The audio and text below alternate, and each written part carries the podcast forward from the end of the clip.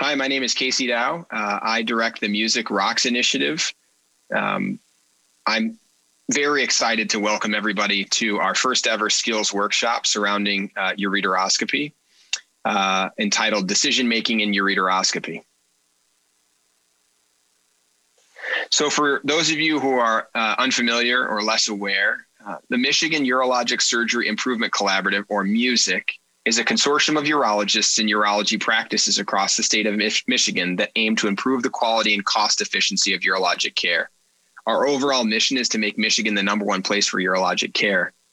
We have three main initiatives dealing with prostate cancer, kidney stones, that's rocks, and kidney cancer. Overall, we have more than 90% of the urologists in the state participating across 46 practices, and we have more than 90,000 cases currently within the music registry. Music Rocks was established in 2016 with the goal of making Michigan the best place in the world to receive kidney stone care. Currently, we have 238 urologists across 39 practices that are joining this effort. In the registry, we have more than 23,000 kidney stone cases between ureteroscopy and shockwave lithotripsy. We have a variety of quality improvement initiatives that are currently ongoing. Our founding principle was to decrease unplanned healthcare encounters or emergency department visits across the state. But we've also developed several other initiatives, including implementation of a appropriateness panel to understand the use of stent placement during ureteroscopy, as well as tracking patient reported outcomes after commonly performed stone procedures. We use the insights of five patient advocates who can provide their perspectives as kidney stone formers. And this work has led to peer reviewed publications in noteworthy urologic journals. As I mentioned previously, our primary goal was to decrease modifiable emergency department visits after kidney stone surgery. When we began this effort in 2016, ED visits within 30 days of ureteroscopy in Michigan were 10%. In the year 2020, that rate was 7.8%. So our, our, our efforts are bearing fruit. If we were to look at this along a timeline, we've kind of tackled many aspects of the urologic continuum within ureteroscopy. In the preoperative setting, we've engaged patients through education and optimization of pain control. In the intraoperative space, we began we've begun to understand implications of stent placement for patients after surgery. And in the postoperative space, we've tackled optimizing pain control while limiting opiate analgesia. But as we've talked about this more and more listening to our member urologists, one thing commonly comes through, and that is that many decisions are made in the operating room, and how many or what decisions might have impact or implications for patients. So, the purpose of today's skills workshop is to provide guidance and refine our techniques with the hope that it's going to improve outcomes and achieve our QI goals. We have a loaded expert faculty today, and a lot of these people gave their time and talents to make this workshop happen. So, I'm I'm very grateful. Our expert surgeons from uh, outside institutions include Mike Borofsky, who's an assistant professor at the University of Minnesota, Dr. Ojas Shah, the George F. Cahill Professor of Urology at Columbia University, and Dr. Margaret Pearle, the professor and vice chair of the Department of Urology at UT Southwestern. We also have several featured music surgeons Dave Leavitt from Henry Ford Health System, John DiBianco, our current research fellow at Michigan Medicine, Khurshid Ghani uh, uh, here at Michigan Medicine, and finally Mohammed Jafri at Comprehensive Urology. By way of agenda, we're going to be providing evidence based solutions to common clinical scenarios in ureteroscopy. Dr. Borofsky is going to be tackling the issue of ureteral access sheath use. Stone treatment strategies for renal stones are going to be discussed by Dr. Uh, Margaret Pearle, who's going to be discussing stone fragmentation and basket extraction techniques, where as Dr. Ghani is going to provide a counterpoint of fragmentation or dusting strategies, which he has popularized worldwide. And then finally, Dr. Ojas Shah is going to provide some insights on types of ureteral stents with particular focus on novel ureteral stents. All the while, we're going to be providing you with feedback on what the music data is telling us. And that's where the music surgeons are going to come in and really provide some context to the talks that we're getting from our expert surgeons. So we've got a great program today. Throughout, we're hoping to provide high yield video based instructions on all the key aspects of flexible ureteroscopy for kidney stones. So, without any more delay from me, I'd like to induce, introduce our first speaker.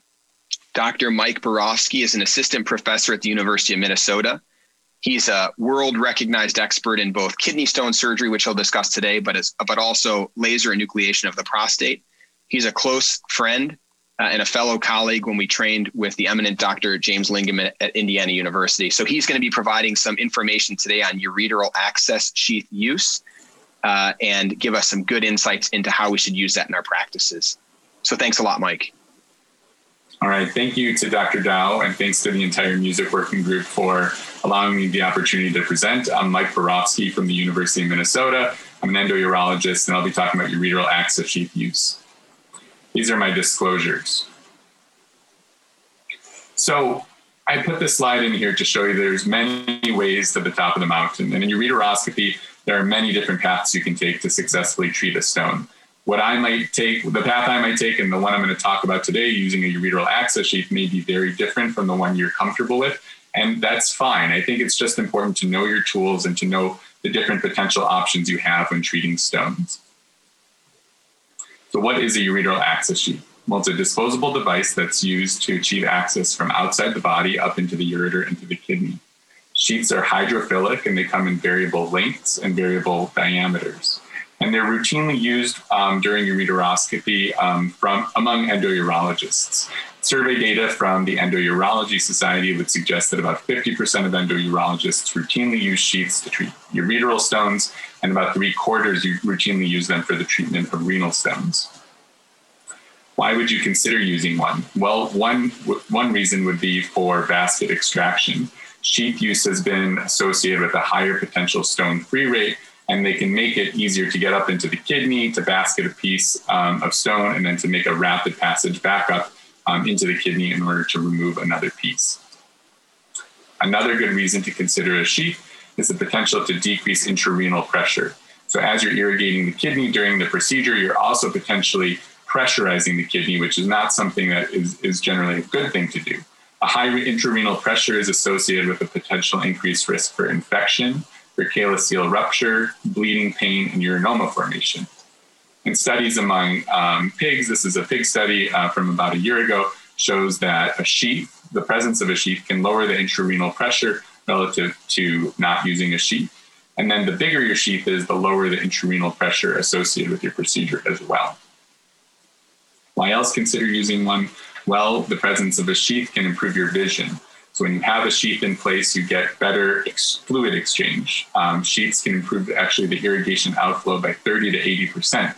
So you can imagine that by exchanging your fluid and your bloody or your dusty fluid for clear saline, you can see better, and that allows you to work uh, more efficiently, more safely, um, and with potential better outcomes as well.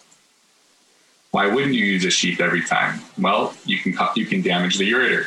This is a, a very famous picture now from Dr. Traxer that was published um, a few years back showing ureteral mucosal injuries with sheath passage. Um, obviously, you would be concerned about stricture in these cases. There's also the potential for ureteral wall ischemia. So, just having the sheath for a prolonged period of time can decrease blood flow to the ureter, and who knows, potentially could increase the risk for stricture. And then there's a cost consideration. Every disposable that you open during your ureteroscopy is going to increase the cost of the procedure um, potentially. When you place a, a it's important to have in mind you don't want to force a square peg into a round hole. And I'll show you over the next couple slides here um, how to avoid doing this. But it's very important to, uh, to, have in mind that you have to be flexible. Not every ureter is going to accept a sheath. So how do you choose um, the right sheath or at the right time? To have a plan. And before you go to the OR, think to yourself, how much risk are you willing to take in order to get a sheath um, or to use a sheath during the case? me personally, if somebody is pre-stented and is a big renal stone, I'm going to take, I'm going to try a sheath out because in those cases, typically the ureter is going to be stretchy, dilated um, from, from passive dilation with the stent in place. And I think there's little harm and little risk in trying a sheath. If I want a basket, I'm going to try a sheath a little bit more um, with a little bit more intention there because I really do think that a sheath allows you um, a better ability and a safer ability to basket. And if there's a concern for infection, that's when I'm going to try hardest to get a sheath up there because I really do believe that a lower intrarenal pressure um, is much safer to work um, to work in during um, the treatment of an infected stone. So that's when I'm going to be most aggressive in trying to get the sheath into the kidney. Preoperatively, there are other considerations you can take as well. Um, a study from 2016, including one of our co speakers today, Dr. Shah, found that among unstented primary ureteroscopy cases, there was about an 8% failure rate. So that's important to know that not every ureter is going to be accommodating. And risk factors for, for failure were proximal ureteral stones, as well as young, uh, young females. There's also a nice uh, study in this month's Journal of Urology where uh, Dr. Monga and his colleagues me- measured the proximal ureteral diameter and found that the wider the proximal ureter on the preoperative CT, the less likely there was to be a sheath related high grade injury. So, about four millimeters or greater is going to allow you some protection in um, passing the sheath. There are also some visual clues you can take at the beginning of the procedure. So, this is a procedure where you start you're using an eight French catheter to perform a retrograde pyelogram, and you just see right away that the, the ureter is tiny. It's way smaller than the eight French catheter that I routinely use for my retrograde. And this is a visual clue that I would take to say, I'm probably not going to be able to get a sheath of this ureter. Next up, um, I'm going to give you my two cents on sheaths in general. I think in every case, you want to get to know the ureter before you open or try to pass the sheath. And you can do this by passing 810 dilator, dual lumen catheter, or the scope itself. If those pass easily up the ureter, that's going to tell you that you probably have a good ureter, a stretchy compliant one that's going to accept the sheath. In most cases, for me, I'm going to use an 1113 sheath, which I think offers all the advantages of a sheath without uh, really uh, tempting fate and, and potentially risking injury by passing something that's too large. If the ureter is tight, but I still want to try a sheath, in that case, I might use a smaller sheath, a 1012. Um, and if it's a really big stone burden that I'm treating and I know that the ureter is favorable, I'll sometimes use a 12 14. Rarely, rarely, rarely will I use a 13, 15 sheath. And I'll almost never use a 14, 16 sheath, which I think is too big for uh, ureteral access sheaths in general. In general, I'm also going to use a 36 centimeter long sheath.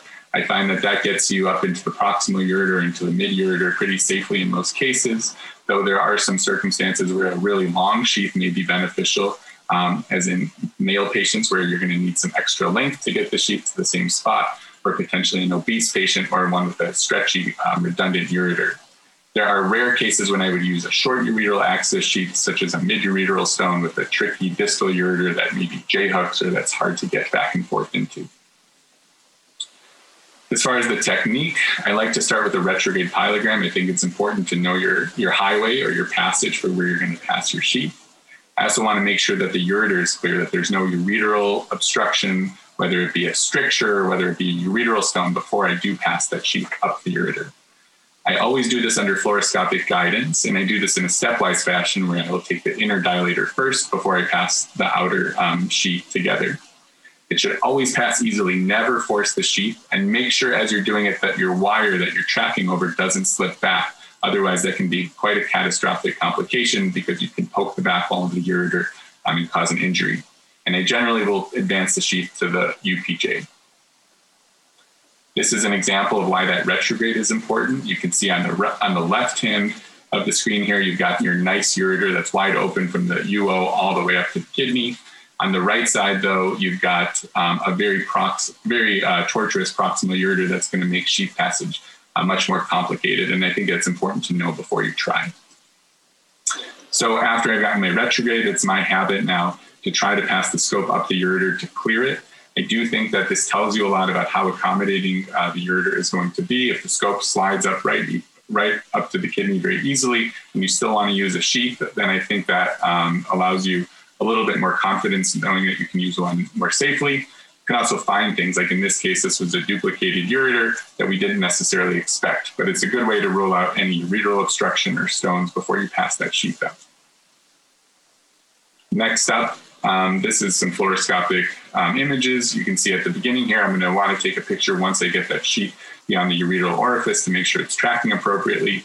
I like to take another picture when I have the sheath beyond uh, the pelvic brim, and then I'm going to position my sheath just at the UPJ, just below the UPJ there before I take out the inner obturator and start working.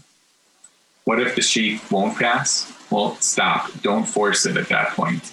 Uh, if you really want to use the sheath and you're desperate to use it, you can consider dilating the ureter either with sequential ureteral dilators or with a ureteral balloon, though I rarely recommend this. Um, you can also consider a sheathless ureteroscopy. In many cases, the scope itself will pass when the sheath won't. Um, although, if you do accomplish access at that point, you probably are dealing with a tricky ureter, and you're probably going to want to dust the stone rather than risking uh, losing access, access with basket extraction. And you always have the option to stent and come back, which I think is the safest if you do encounter um, a very, very narrow or tricky ureter. So here's a short video. This was a stone we were treating um, up in the kidney. It was about seven millimeters. And, and the reason we were using a sheath in this case is because the stone was infected. We really wanted to make sure that we got as much of the stone out of the kidney to really reduce the potential for a recurrent UTI situation. So you can see we've kind of made some uh, medium-sized fragments and that we're going to basket extract. And when we're basketing stones, um, I think it's important to when you're when you're taking the stone back, you never want to force it. So in this case, if the stone's coming back easily, and I'm making sure that I'm not trying to force the stone back into the sheath, because that's when you're going to get into trouble.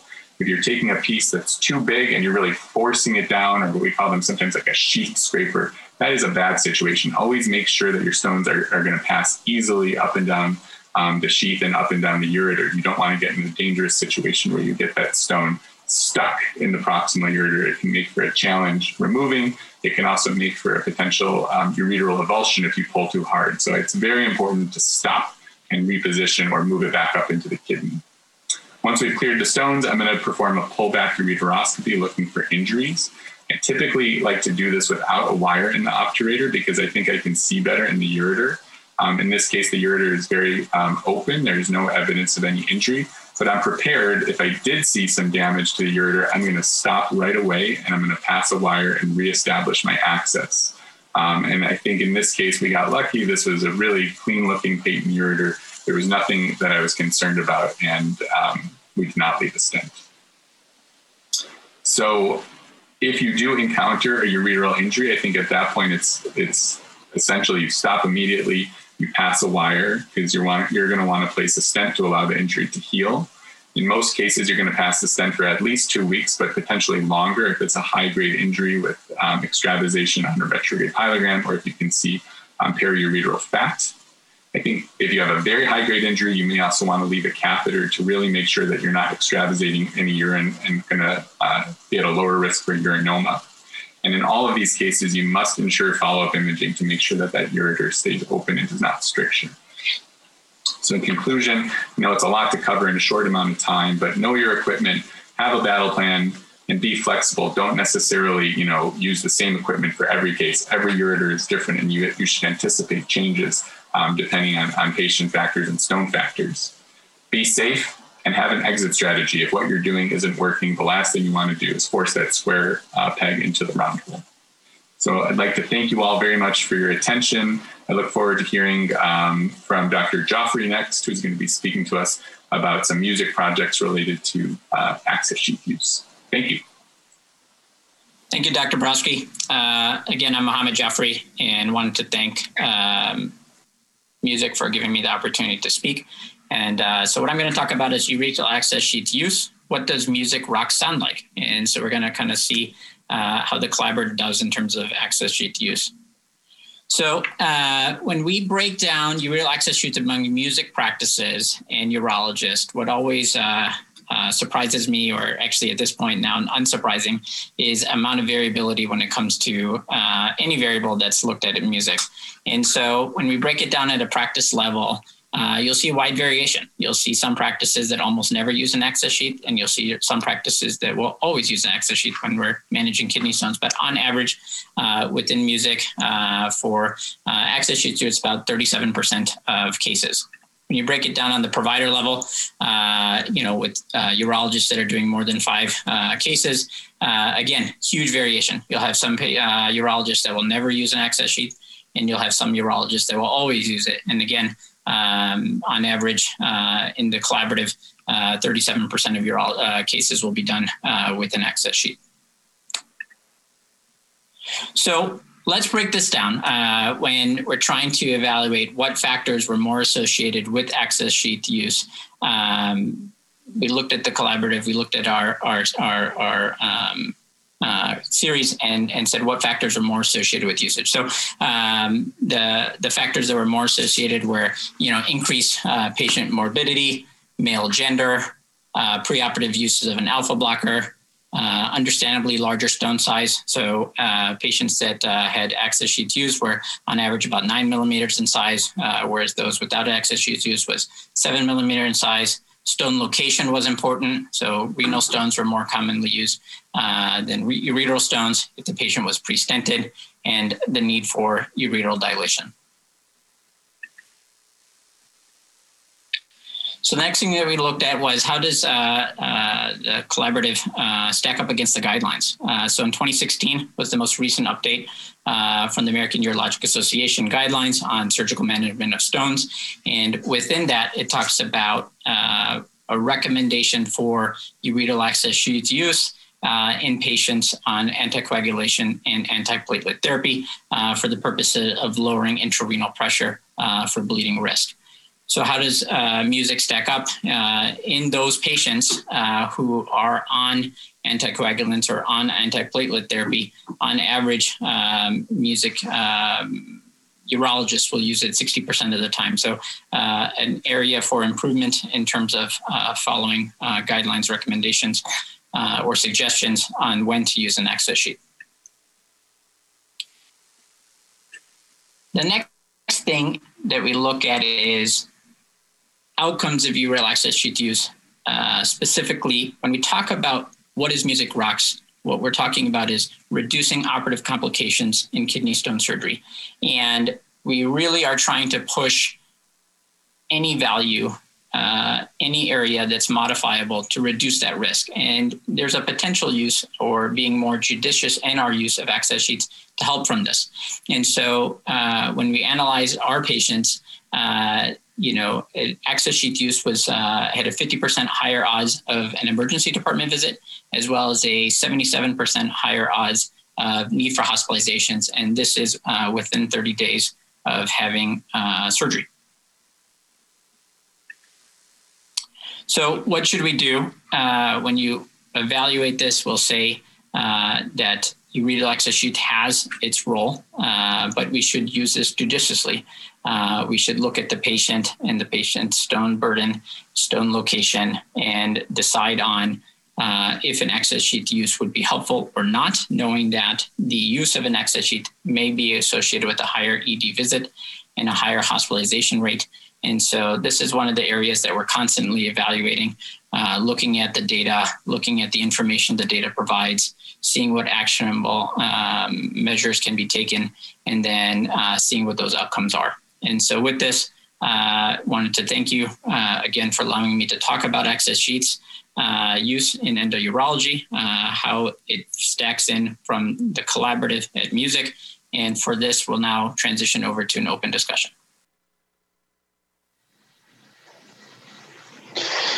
Wow, that was a really great discussion there. I appreciate uh, both the contributions from uh, Dr. Borofsky and Dr. Jafri.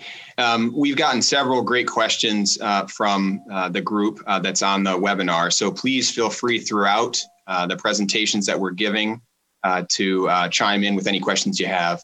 So to Mike, um, many of the questions that we've received thus far uh, center around the use of a safety wire when you're employing a ureteral access sheath. And so the question I have for you from several urologists is I noticed in your case you're kind of using your your sheath as a safety wire, but do you ever routinely place a safety wire alongside the ureteral access sheath? Yes, I, I think that's a really great question. Um, you know, truthfully, like I put out in that slide at the beginning, I think there are a lot of different ways. And I would say if you're not comfortable using a sheath and you're not comfortable with flexible ureteroscopy in general, the safety wire may be something that you want to consider. Um, I do think that if you've used, you know, a lot of sheaths before and you're very comfortable with flex with maneuvering a flexible uh, ureteroscope in general, it's generally unlikely that you're going to get into so, so much trouble um, with a sheath that you're not going to be able to get a wire back up. Um, it may be slightly less safe. Uh, certainly, there's the possibility, but I also find that you can get a sheath in more easily because you don't have that wire taking up a little bit of extra room in the ureter.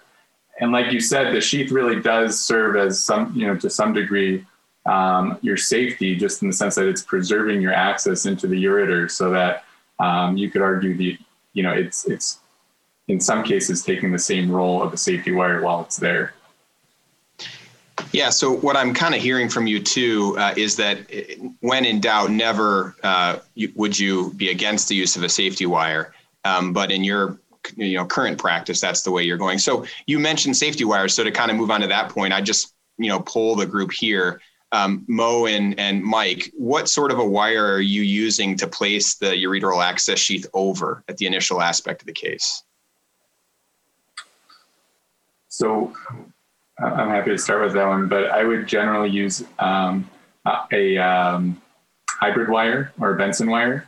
Um, I think that that's one of the good controversies in endourology sometimes is do you use a super stiff um, or not? And I would say that I sometimes caution using a super stiff because I think it provides you a little bit too strong of a highway up the ureter.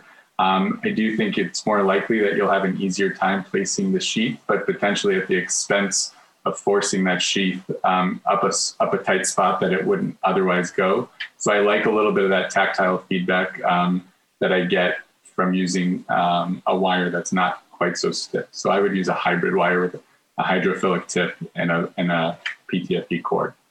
Okay. Yeah, what about you, Mohammed? Same here. I, I, like the dual flex wire, so I use a dual flex wire. Um, I think it, it's uh, you know I like the, the the hydrophilic tip, but I feel like I need a little bit of substance uh, rather than a glide wire to help me pass the access sheath. And then if I'm using a safety wire, I use a Bentson just because it's cheap. Uh, so just to try to reduce costs, I try to use a cheaper wire as my safety wire. Okay. So a couple other questions that we've gotten that maybe both you guys could address is, um, is there anything aside from the eyeball test, so to speak, that allows you to understand whether a stone that you're basketing in the kidney is going to make it through your sheath? any any tips and tricks you guys have as far as stone size assessment? I mean, you guys do this uh, extensively, but anything we can use potentially to gauge size of stone so we know we're not in a situation like Mike mentioned where it gets stuck in the proximal ureter or heaven forbid gets stuck in the sheath itself. Dr. Jafri, you want to start with that one? Yeah, I think I think first and foremost, I think actually to me it's more importantly is actually not the size of the stone, but actually what does the ureter look like proximal to the sheath? And I think that's the biggest factor uh, I find more so uh, in terms of being able to basket the stones. I mean, I think sometimes you have the sheath up, but that proximal ureter, there's an area that's a little bit edematous, a little bit tight. Um, and so sometimes that will dictate more so I feel like then, you know, I think visually you can tell from the basket what you're able to basket with, uh, you know, I'll usually use a 1.9 French basket uh, to kind of see, but I, I, think it's actually more the character of the proximal ureter that will kind of dictate what uh, stone will be able to be basketed. Yeah, I, I, would agree with that. I think the other things you can use is just generally, you know, the, the laser fiber, um, using that as a size threshold. Sometimes a, a really, really, really hydronephrotic kidney can um, make a big stone look kind of small because the the space is so big. And so sometimes having that um, tip of the laser to use as a gauge can give you some idea. And I totally agree with the caliber of the proximal ureter, not just not just in how big it is, but a lot of the proximal ureters um, can can twist a little bit. So one thing that I always you know talk about when I'm in the OR with the residents is that you actually when you have a sheath up, sometimes you can actually change the proximal um, you know degree of curvature of the ureter, and just by gently pulling back on the sheath, just very very very gently, you can actually open up the ureter a little bit to make a more straight passage um, to prevent getting a stone stuck in, in a curve. Um, another question that came in, which is interesting, actually from one of the residents at Michigan Medicine, is Does the location of the stone that you're treating in the kidney impact your uh, ureteral access sheath use?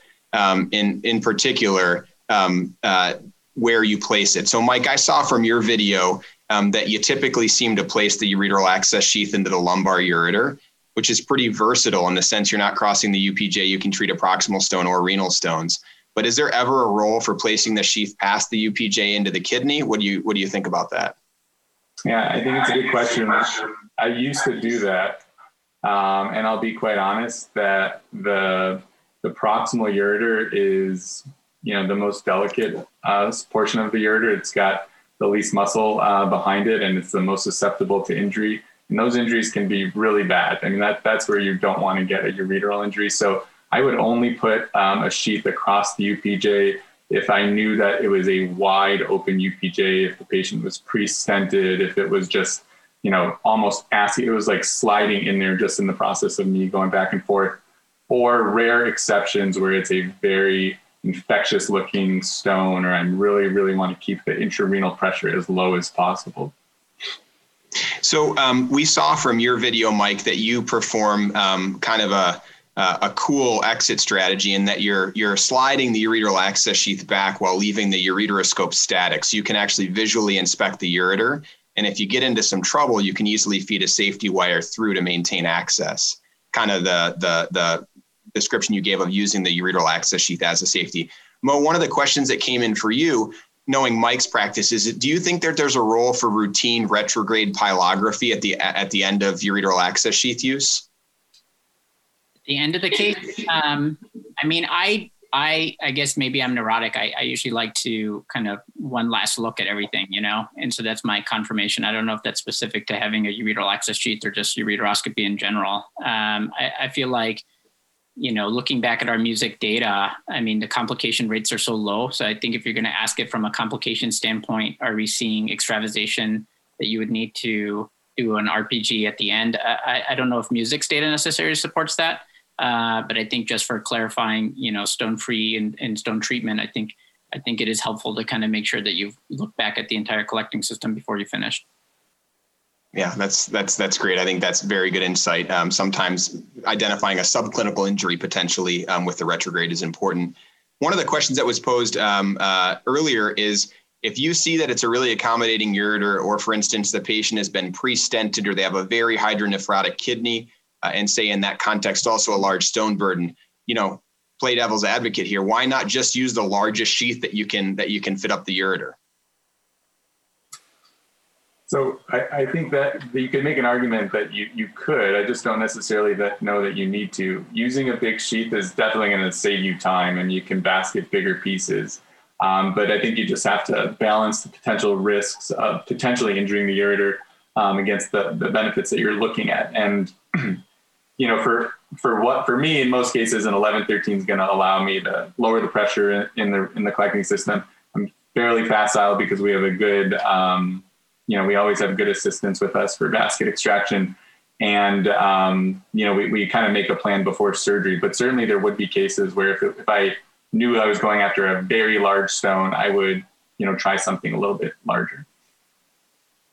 I'm curious what Dr. Jafri would have to say about that. Yeah, I, I mean, I, I don't think it's worth the with the the cost. I mean, I, I don't think you're getting that much bang for your buck in terms of ability to basket a significantly larger fragment when you're going up on size. So I, I think when you're weighing the risk benefit, I think I think the risk far outweighs the benefit in, in going to really large sheaths.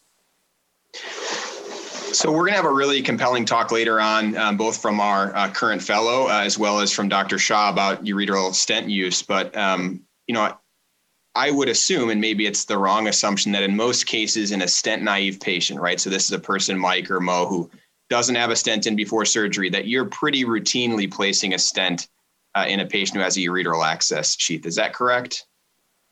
In the stent naive patient, yes. And then I try to, as best as I can, depending on scheduling, is also treat preoperatively with the alpha blockers. Uh, I think that also kind of facilitates access sheath placement. Uh, but in a stent naive patient, I will always place a stent post op. What about you, Mike? Yeah, I think it's a it's a matter of uh, you know tol- stent tolerance. I'll, I'll be honest. Um, I generally practice with a, using a string, and uh, I would almost prefer to put a stent in. And if I'm nervous about the patient, giving them the potential to extract the stent early, I think allows you a lot of procedural and postoperative flexibility. So um, I do err on the side of putting a stent in, and I tell the patients, you know, if you can tolerate this for um, however long I want to, I want to leave it, then we'll leave it. But if they're um, not have, if they're having very bothersome symptoms, then I would just have them pull that stent early. Um, so let's flip the script this time. So I said before that you've got a patient who's stent naive. Say you've got a patient who uh, was at another hospital and was stented for a, uh, either an, an, infection or a proximal ureteral stone. The stone migrated to the kidney. You're now treating them, either of you, in the operating room. They've been stented for two weeks before your your definitive procedure, uh, and the ureter looks okay. Do you have any reservations with not leaving a stent at the end of a case where a ureteral access sheath was used in the pre-stented setting? I go for it, Dr. Jafri. No, I, I, I, actually don't. I think when we, when, you know, I think uh, again, same thing. Looking back at the music data and seeing, you know, the the infrequency of negative outcomes, right? That's what we're we're we're kind of trying to prevent with the stent is, you know, that septic patient that we're worried about. I mean, it's such a a rare event in the pre-stented patient that uh, I actually don't have that concern. Almost always don't have that concern right now. Yeah, and I would agree with that. I, I, don't think you need to leave a stent. I think you know if you are going to leave a stent, a short-term stent with a string um, is an option. I don't think that's a, that it would it'd be the wrong thing. I think to to put the stent in for no if you didn't see anything or if you didn't have any infection you know if it looked good otherwise. Okay. Well, um, I, I, again thank all the uh, folks who are tuning in um, uh, and all the questions you guys have posed. Please continue to keep them coming as we move through segments. Um, we're going to begin to transition now into our next uh, series of talks. Um, thanks so much, uh, Mike Borofsky and Mohammed Jafri, for taking some time on a Wednesday night. Uh, and we'll begin uh, now with our next segment of the skills workshop. Thank you. So thanks everybody. That was great discussion. Um, we've got a treat for you next. Uh, what I'm going to be presenting to you is a case scenario. Um, and following this, uh, two esteemed surgeons, Dr. Margaret Pearle, Dr. Peggy Pearle from UT Southwestern, and Dr. Khurshid Ghani from the University of Michigan will be, be presenting somewhat of a point counterpoint with regard to basket extraction techniques with Dr. Pearle and dusting techniques with Dr. Ghani. With regard to this case, as you can see here on the screen, this is a 48 year old uh, patient whose past medical history includes obesity with a BMI of 46. He presented with gross hematuria and flank pain, and you can see two representative CT uh, slices, both an axial and coronal, coronal image with a 1.2 centimeter lower pole stone. You'll have to take my word for it that the Hounsfield units are 1200, uh, and uh, his skin to stone distance precluded performing shockwave lithotripsy as a primary treatment choice. So I'm going to turn it over based on this case to Dr. Pearle, who's going to discuss uh, basket extraction techniques. Thank you, Dr. Pearle. Thank you, Dr. Dauw. I've long admired the music and now the ROCKS consortium, and therefore it's really a pleasure for me to have the opportunity to participate in this workshop. As far as this case is concerned, I perform ureteroscopy the same way I do it every time, and that is to obtain guide wire access, to place and maintain a safety wire. I've never regretted having placed a, placed a safety wire. Use a ureteral access sheath when indicated, and I use it most of the time. Make every effort to minimize intrarenal pressure. Fragment the stone and manually extract all the fragments. Directly inspect the ureter upon exiting, and then selectively establish drainage. And I admit that I place a stent most of the time. My go to guide wire is a 0.035 inch double flexible tip extra stiff guide wire. But if I can't negotiate that guide wire through a tortuous ureter, I pass a 5 French angiographic catheter over the guide wire and then replace it with an angle tip hydrophilic guide wire. That, either with or without the use of a torque device, should allow me to negotiate the tortuous ureter and advance the guide wire into the collecting system but I always replace a hydrophilic guide wire with a more secure, less slippery, less slippery guide wire. Some have advocated the use of safety wireless ureteroscopy, where the safety wire or the ureteroscope actually acts as the safety wire. While that may be safe for a dusting strategy, I think it's not safe for a basketing strategy. The only time I eliminate the use of a safety wire is if I cannot pass the ureteral access sheath with the safety wire in place. In that case, if the access sheath can be passed into the collecting system, I feel that it's safe to proceed with fragmenting the stones and manually extracting the fragments through the access sheath. There are a number of advantages to using a ureteral access sheath. It facilitates multiple entries and exits from the ureter, which is necessary in the case of a basketing strategy. It also avoids the effect of ureteral edema in causing binding of the ureteroscope in the intramural ureter. But perhaps at least as important, if not more important, is that it maintains low intrarenal pressure, which therefore improves visibility as well as safety. When I pass an access sheath, I disassemble the access sheath and pass the inner dilator first. If the inner dilator passes easily, then I pass the reassembled access sheath directly under fluoroscopic guidance, making sure that the guide wire can move easily within the ureteral access sheath. As a caution, never use an access sheath that won't pass into the ureter. Don't force it. Either downsize the access sheath or abandon its use altogether. I think a 10, 12, 14 French ureteral access sheath is a good size and it's accommodated by most ureters. Pressurized irrigation is used in most cases to maintain visibility, but use irrigation judiciously. You don't want to cause so much pressure in the collecting system that you blow out a calyx and cause a subcapsular hematoma. There are a variety of commercially available uh, irrigation devices. I like the single action syringes. In this case, this is a barred irrigator because it allows moment to moment control of irrigation so that when I don't need extra irrigation pressure, I don't have to use it. One of the most controversial topics in endourology today is the strategy for stone fragmentation, whether it's a dusting strategy or a basketing strategy. Dusting involves low energy, high frequency settings where the goal is to paint the stone so as to produce dust that can spontaneously pass down the ureter, and consequently, a ureteral access sheath is not necessary. A basketing strategy utilizes a moderate energy and frequency settings. I prefer an energy level of 0.8 joules and a, and a frequency of 8 to 10 hertz. The goal is to fragment the stone just small enough to be able to clear the ureteral access sheath, which is generally three to four millimeters, depending on the size of the access sheath. I then repeatedly retrieve the fragments using either a basket or grasper, and consequently, a ureteral access sheath is required in this case. There are a variety of commercially available night nitinol retrieving devices. There are different configurations of baskets and there are graspers, as well as combination grasper baskets. And my go to night nitinol retrieving device is the Cook Medical N-Gage. Uh, this is a combination basket grasper device. I think baskets are best for displacing stones from an inaccessible lower calyx to a more accessible mid or upper pole calyx before stone fragmentation or to facilitate stone uh, retrieval. Grasping devices, on the other hand, I think are safest when you're repeatedly removing stones from the collecting system because they are reversible devices. When, retrie- when fragmenting a stone, it's important to uh, basket the stones repeatedly through the ureteral access sheath. And you can see with the N-Gage device, we grasp the stone and can efficiently, repeatedly retrieve the fragments from the collecting system and from the access sheath.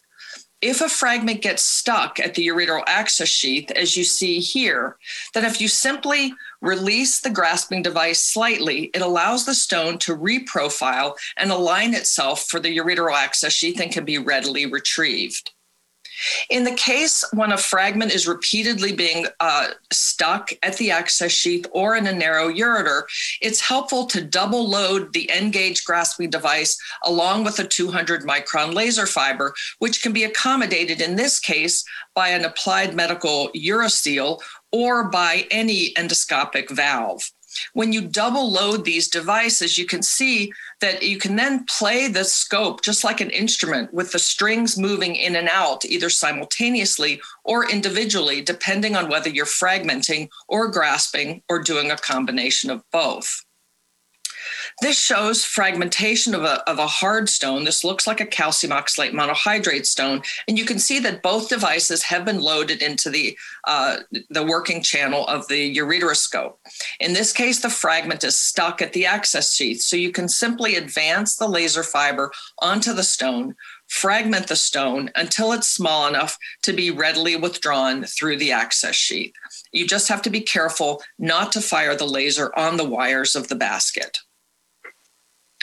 After the stone has been fragmented and all the fragments have been, tre- been retrieved, then we withdraw the ureteroscope along with the access sheath while carefully inspecting the ureter to assure that there has not been any inadvertent uh, or unrecognized injury to the ureter. But the basketing versus dusting strategy was looked at in the EDGE Consortium, which is the Endourology Disease Group for Excellence Consortium, which performed a prospective but not randomized trial comparing patients undergoing ureteroscopy with 5 to 20 millimeter stones with either a basketing or a dusting strategy according to the preference of the surgeon. Because it wasn't a, a, randomized trial, the stone area was larger in the dusting group compared to the basketing group, although the Hounsfield units as a surrogate for stone density was comparable between the two groups. Not surprisingly, ureteral access sheaths were used 100% of the time in the basketing group and only 16% of the time in the dusting group. The mean operative time was longer in the basketing group compared to the dusting group because it is a t- tedious and time consuming process to repeatedly manually retrieve the fragments and the stone free rate was 16% higher in the basketing group compared to the dusting group, and that was statistically significant. However, on multivariate analysis, after controlling for confounding factors such as stone size, there was no difference in stone free rates between the two groups. There was also no difference in reintervention or readmission rates in the short term, but I think it's important to see what the report will show in the long term. El Nahas and colleagues also compared uh, a dusting and a basketing strategy in their review of 107 consecutive patients undergoing ureteroscopy with a dusting or a basketing strategy, in which they imaged patients with CT at two months. They too found that operative time was longer in the dusting group compared to the basketing group. And stone free rate was 20% higher in the dusting group compared to the basketing group, although they did not perform multivariable analysis.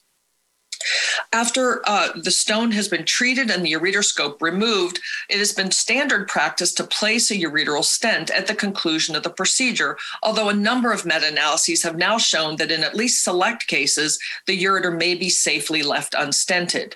However, if a ureteral access sheath is used, there is some evidence that it is probably safest to place a ureteral stent. And when in doubt, place a stent. So, in conclusion, be consistent. Use a safety wire. You won't regret it. Don't force a ureteral access sheath. Minimize irrigation so as to minimize intrarenal pressure. Fragment as little as possible because fragmentation translates into longer operative time and potentially higher stone free rates. And finally, on stents, it's dealer's choice, but if you're using a ureteral access sheath, it's probably safest to stent. So thank you very much for your attention. And now I'll turn it back to Dr. Ghani. Thank you, Dr. Pearle, for that fantastic lecture. And now it's a, a great uh, pleasure and honor for me to give a talk and explain how I do my dusting technique, especially in relation to lower pole lithotripsy. These are my relevant disclosures. Today, I'm going to go through a couple of things. I'm going to discuss my aspects around counseling, uh, preoperative um, factors. I'm going to spend a lot of time mostly on the operative uh, aspects and strategy, and then quickly close on some post-operative um, uh, perspectives and follow up. The most important thing when I'm undertaking surgery with uh, the patient for kidney stone disease, I really try and listen to the patient and determine uh, what it is that their priorities are, what it is that they're looking to gain from the operation. And, I'm, and when I'm in the operating room, I'm very focused on keeping my moves and my steps to the minimum. And my philosophy is less is more. I'm focused on making sure the patient has a painless experience. And while I'm operating, time is a really big factor. I don't want to take too long on maneuvers. When I speak to the patient in the clinic, I determine their preference for stent omission. If they are interested in stent omission, I'll explain them the risks of stent omission, um, how that might impact residual fragments, and, and some factors will prevent me from placing stents in patients, especially if there's a prior history of sepsis or there are unique social circumstances. But uh, the bottom line is every patient is unique and you need to take a personalized approach.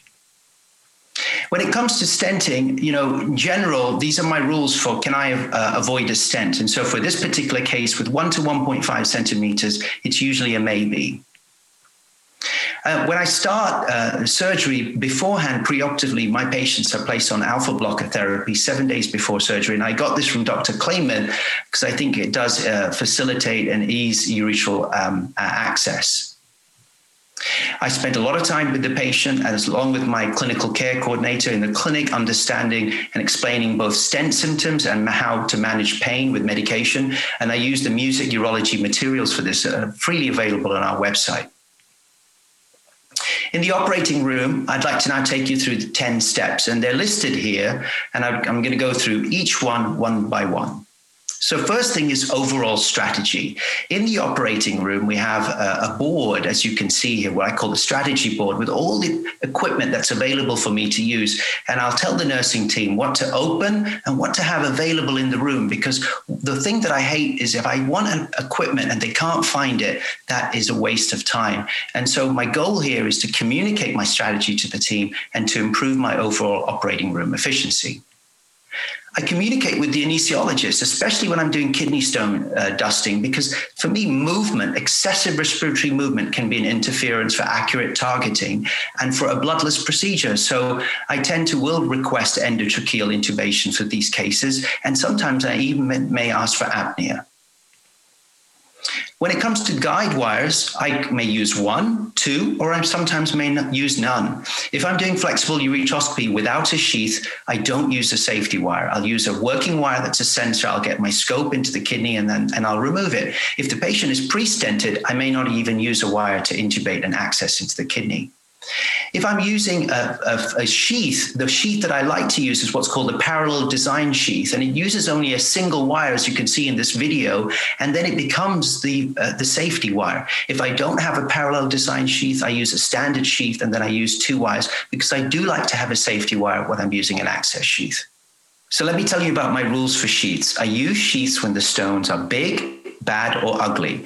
So if it's a big stone and I think I'm going to spend more than 20 minutes of lithotripsy time because I want to promote the low intrarenal pressure, even though I'm going to do no retrieval, I like to use an access sheath and allows me to increase my irrigation rate so I can see better.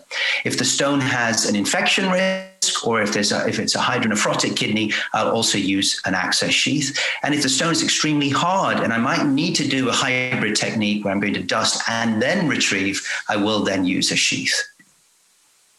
If I'm using access sheaths, I use a smaller sheaths if they're uh, not pre-stented and the sizes are shown here. And if they're pre-stented, that's when I'll use a larger access sheath. And if I'm not using access sheath, I routinely place a 12 French red rubber catheter into the bladder to keep the bladder decompressed because I think it helps low, uh, lower the overall pressure. So next thing is scope selection overall, if I'm going to do a stentless ureteroscopy, I prefer the smallest fiber optic scope. And in our department, that's a P6 or a P7. And again, my philosophy is less is more. If the patient has been pre-stented, I can use the reusable digital scope. But if I think there's a tough lower pole angle, this is when I'll consider using a single use scope such as a LithoVue. Um, and then some aspects around targeting on the left and the right kidney. If it's a left kidney lower pole stone, and I think it might be a difficult case. I'm also thinking of the LithoVue, but I'm also thinking of the Storz because these scopes that you'll see have a different working channel direction compared to the Olympus scope. And if I'm using the right uh, kidney uh, lower pole, that's when I'll use an Olympus scope. And I think it'll be better uh, shown in the next slide here, where you can see that with the Olympus scopes, the working channel is at nine o'clock. So the laser fiber is coming out at nine o'clock, which is well suited for treating a stone in the right kidney, as you can see in the video. And in the LithoVue, with the laser working channel coming out at three o'clock, you can see here it's in a much better position to break up the stone, and it's not in the way of the impacted mucosal edema. And this is in the lower pole. Respect to laser fiber, I like to use a small 200 core laser fiber. It provides better vision, it's more versatile, definitely can get you into the lower pole, and it provides a smaller chip when it comes to a dusting technique. And these days, you have ball tip laser fibers, which I think are very useful, especially for tough angles, you can keep the scope deflected and then advance the ball tip into the scope without having to worry about breaking your, your ureteroscope. Next thing I want to talk about is irrigation. Um, so the standard technique may be a 100 centimeter saline bag without irrigation, but then I'll use pressurized saline. And my standard is the same bag at a, at a one meter height with 150 millimeters of mercury manual on the bag applied. And you can see that the flow rates will vary if you have a basket or no basket. And, and, and those are important things to consider uh, in terms of the flow rate. When it comes to irrigation, the other thing is I have I use a three-way stopcock, as you can see in these videos, and this allows me to put a syringe to both aspirate and evacuate fragments, which I do at the end. And and that's that's the metal stopcock, as you can see in the video, allows me also to tweak the dial so I can increase and decrease my flow rate accordingly to the part of the procedure that I'm in. So let's talk about the setup. So the first thing I do is I always push the patient into a head down Trendelenburg position, as you can see in this video here. I think it helps with controlling the fragments, especially when I'm dealing with renal pelvic stones. And after I push the head down, what I'm what I then do is I always nudge the stone with the scope from a renal pelvis location into an upper or an interpolar location, as you can see in these videos. Now with the lower pole, that may not be possible, but overall, I like a head down and I always try and nudge the stone into a better location if possible.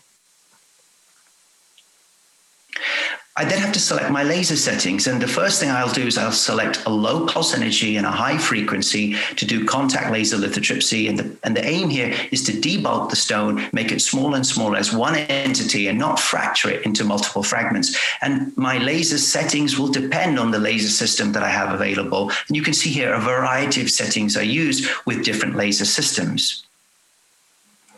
In the lower pole, should you basket or not? You can't always basket a stone out of the lower pole, as you can see in this video here. It's lodged into the lower pole. So in these scenarios, I have no hesitation to do in situ laser lithotripsy, and I will in situ all the way until I get small fragments. I won't fragment, crack, and extract them. But if the angle is very tough and it is a mobile single stone, I will basket displace those into an upper pole location. If there are large stones, as you can see in this case, uh, where I'm uh, where I'm uh, doing in situ laser lithotripsy of a large kidney stone, the goal here again is using a dusting technique to debulk and systematically shrink the stone. I try not to fragment it. You can see here in this particular video, there's a lot of movement of, of the stone on the laser fiber, and that's because the patient was intubated with an LMA, and I couldn't get proper respiratory control. So I, I go back to the original strategy. Anesthesia and control is really important. Now I want to just take you through some aspects here about in situ lower pole laser lithotripsy. So this is a case where you can see the laser fibers in the lower pole, and I'm doing contact laser lithotripsy using some low power settings, and I'm and I'm systematically shrinking the stone and fragmenting it. But there will be a time when then it breaks up into multiple fragments. And at this point, I switch to a higher power setting using pop dusting, where I'm breaking the fragments into smaller and smaller pieces. And I'm doing this intermittently, laser bursts, and I get and I keep doing this more pop dusting to get smaller submillimeter fragments. And I look at the tip of my laser fiber, and this will tell me if the, the size of the fragment is small enough, such as 0.3 millimeters And at the end, what I then do is I use my syringe and I flush the fragments out of the calyx. And if there are larger fragments remaining, I will then use a basket to extract them. But in this particular case, you can see here, I managed to flush all the fragments out. My exit strategy at the end is I give patients, um, I ask uh, for patients to have some furosemide and, and some intravenous Toradol for pain relief. If it's a large volume stone and I've used a sheath, I'll place a silicon stent for the time duration that you've seen here. And if the ureter is tight and I, and I just need a little bit of dilation, I'll use a stent on the string, especially if the patient can manage the stent on the string for five to seven days. Otherwise, I won't use a string. In this particular case, I would have used a sheath and I would place a silicon stent for seven days. So and when I'm doing stent omission, just to wrap up here, these are some of my principles. You know, shared decision making. I didn't use a sheath, small caliber scope, and some really important vis- visual cues that there's sand in the ureter and sand in the bladder as you exit. That's a good sign that a dusting technique will have a good outcome. So these are back to my original guiding principles. And I think the key thing to remember about endourology is that if it doesn't work out, you can always stop, you can place a stent, and you can come back. You can always live to fight another day. So I'd like to thank you for your attention. I'd like to now pass it on to Dave Leavitt, our colleague and friend from Henry Ford Hospital, who's going to speak to us about the music data on lower pole uh, lithotripsy. Thank you very much. Thank you, David. Thank you, Dr. Ghani. Now we'll transition into the Music Rocks experience with lower pole stones. the poor lower pole stone. Always seems to be singled out, always seems to need special treatment considerations. If you look at our total cohort numbers, we have about 32% of our stones we find in the lower pole. That's around 1,250 stones, a thousand of which we're finding less than a centimeter, and about 250 of which are from one to two centimeters in size. If you look at the pie charts on the right hand side, you'll find that no matter how we break the size down, we pretty much do the same thing for treatment, where two thirds of the time we use shockwave lithotripsy, and about one third of the time we're treating these stones with ureteroscopy.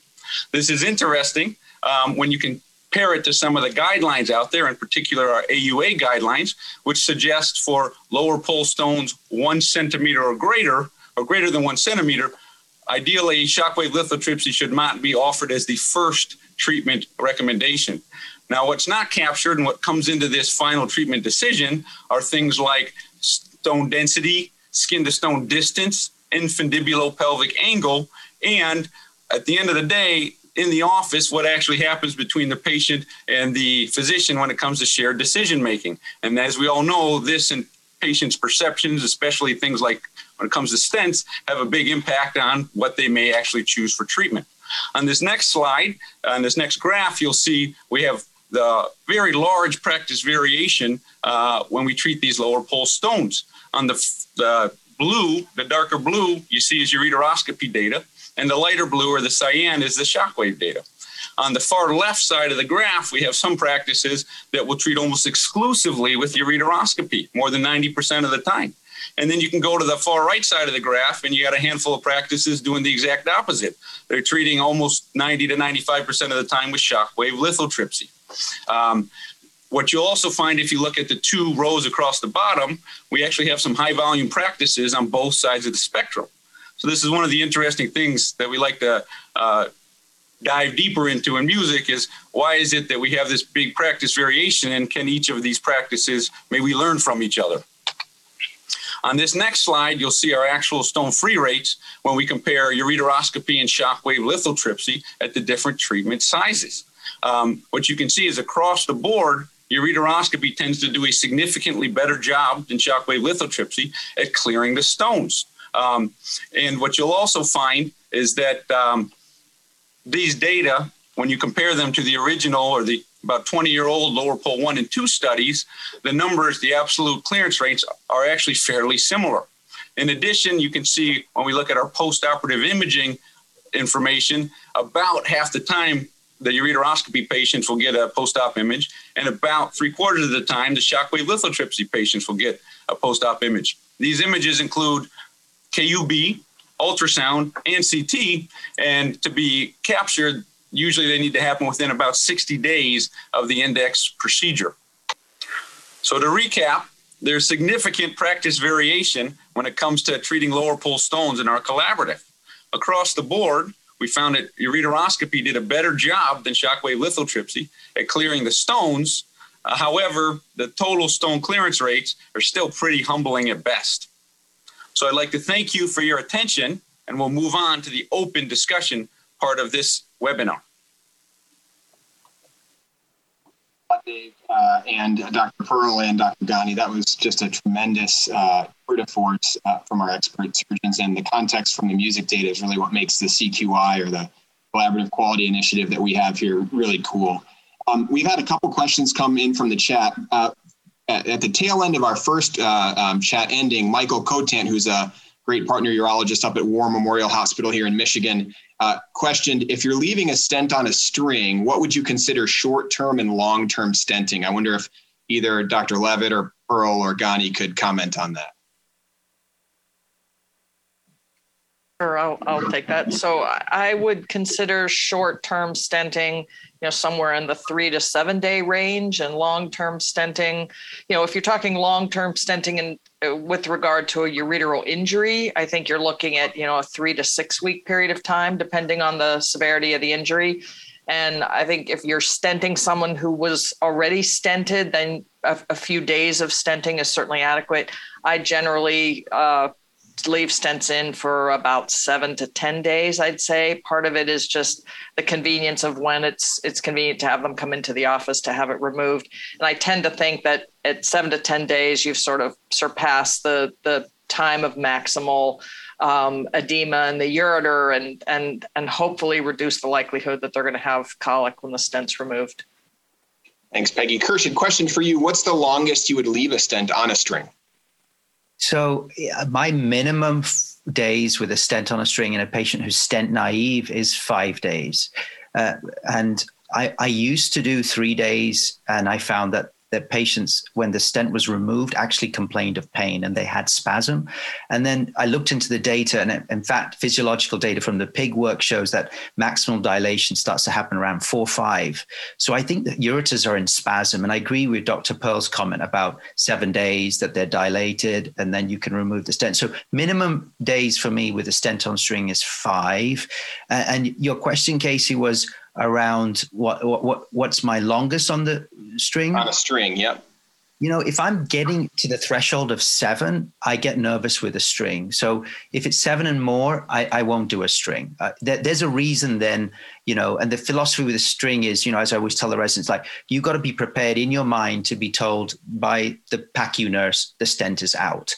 And are you okay with that? And if you're not going to be okay with that, don't use a string yeah, I think those are words to live by. And I think that's very insightful. If there's any question that the stent's going to come out prematurely um, because of that string, I think that uh, erring on the side of not leaving one makes total sense. Dave, um, what would you say in your practice is the proportion of patients that you're leaving with stent on string uh, versus bringing them back to the office for removal?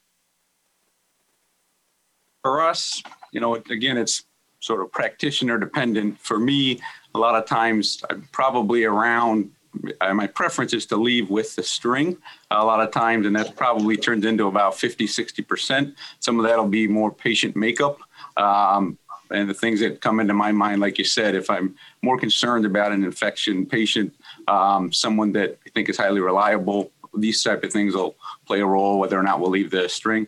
Just to what dr ghani had mentioned sometimes i pretend to leave the string to my advantage where in a way I almost would like it if the patient accidentally pulls a, uh, the stent out at home maybe on day four or five. But to the other points, I think you have to be okay with the um, the stent coming out early.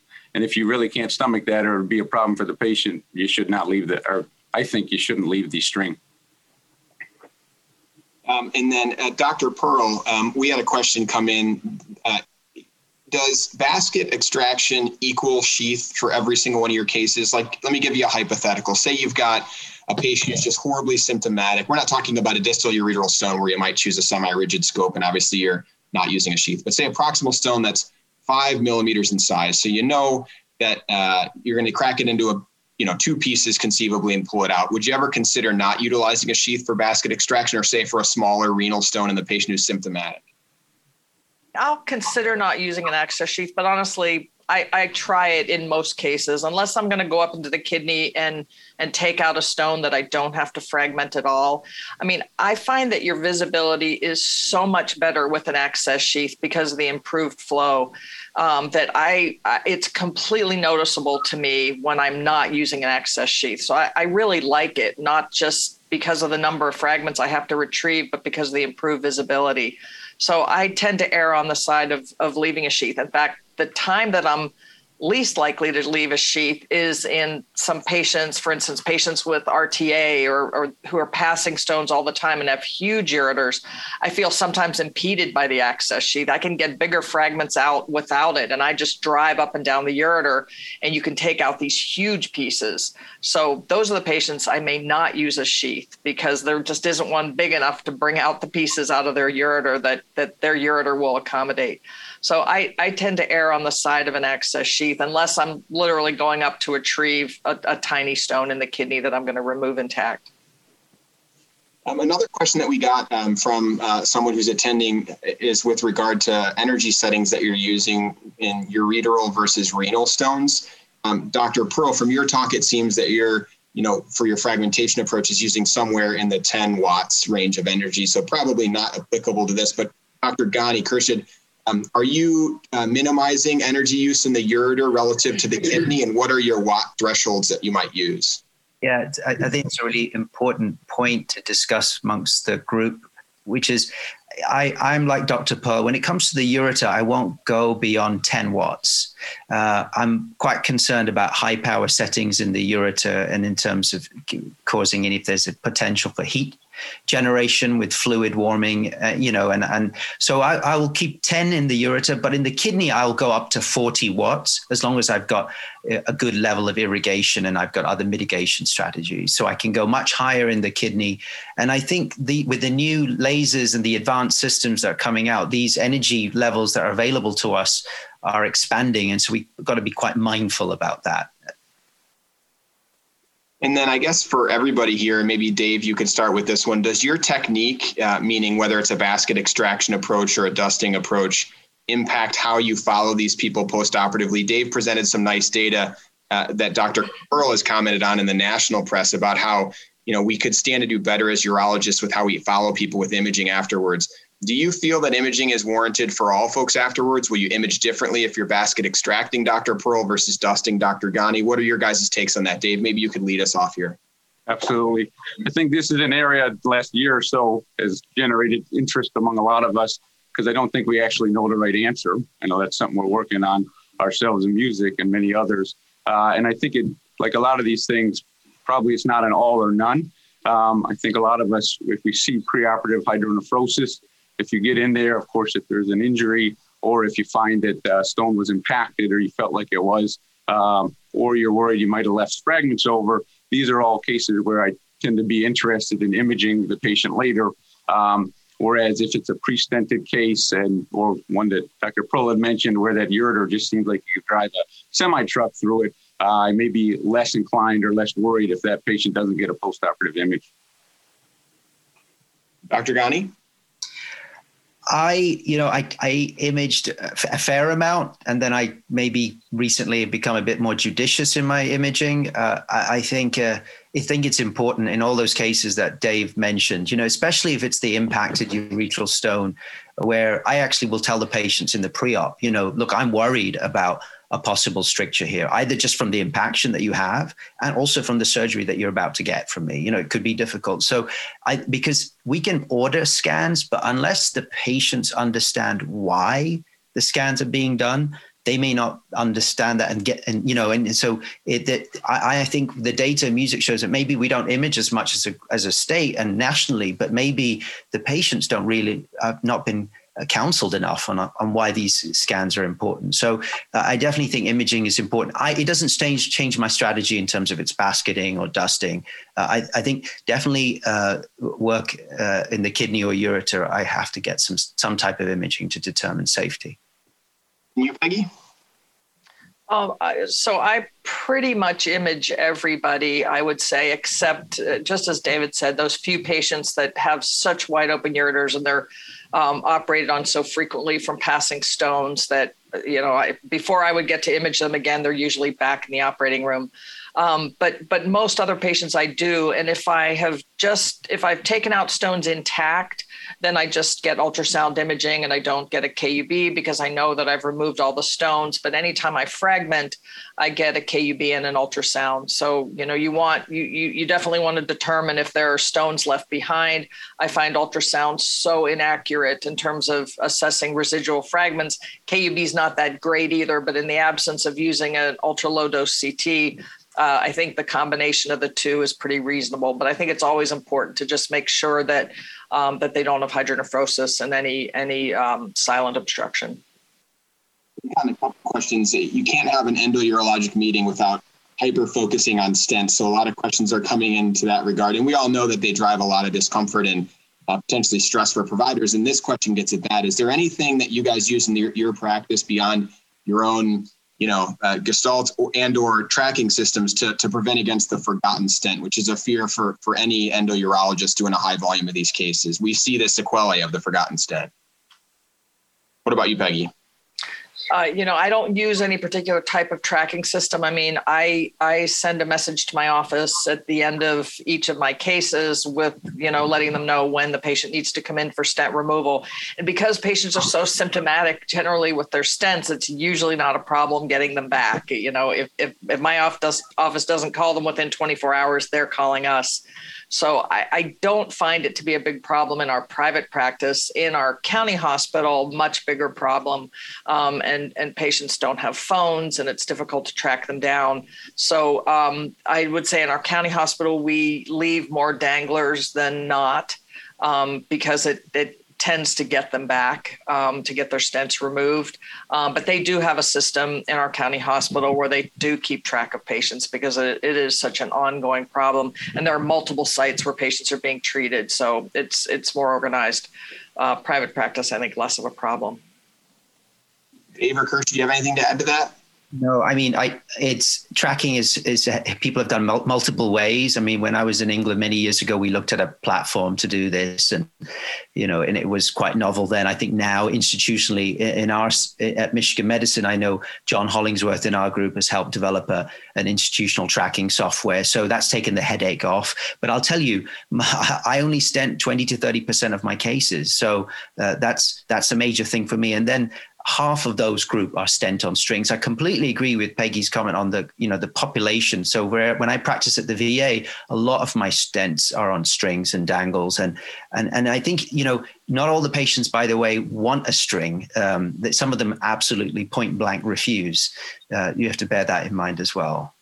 And Casey, I'll add for us. Um, we use Epic, uh, but I think there's you can do this with some of the other electronic medical records. That's what I think Dr. Ghani, you were mentioning, um, where there's different ways to run reports or analyses. Um, you know, usually you have to work with some of your uh, your sort of your uh, computer teams, but they can generate, you know, when these stents were placed. Um, what we find some of the headaches are if the stent is never uh, mentioned that it was removed, you, you find that that data set becomes a little difficult then sometimes, um, especially when you're seeing the patient, you yourself actually remove the stent we've got about a minute left before we're going to transition uh, again to the next set of talks. Um, but uh, Peggy, I want to pose this to you. Um, you you've been around the block. You've been doing this for a long time. You and I mean that in the best way possible. Uh, they referenced the lower pole paper. You probably wrote that when you were probably wrote that when you were a medical student. Um, but anyway, um, we're really struggling in the state of Michigan to understand how we should image patients after ureteroscopy. You were instrumental in the clinical effectiveness protocol that was written by the AUA, um, which by no means is perfect, but offers us some guidance as urologists.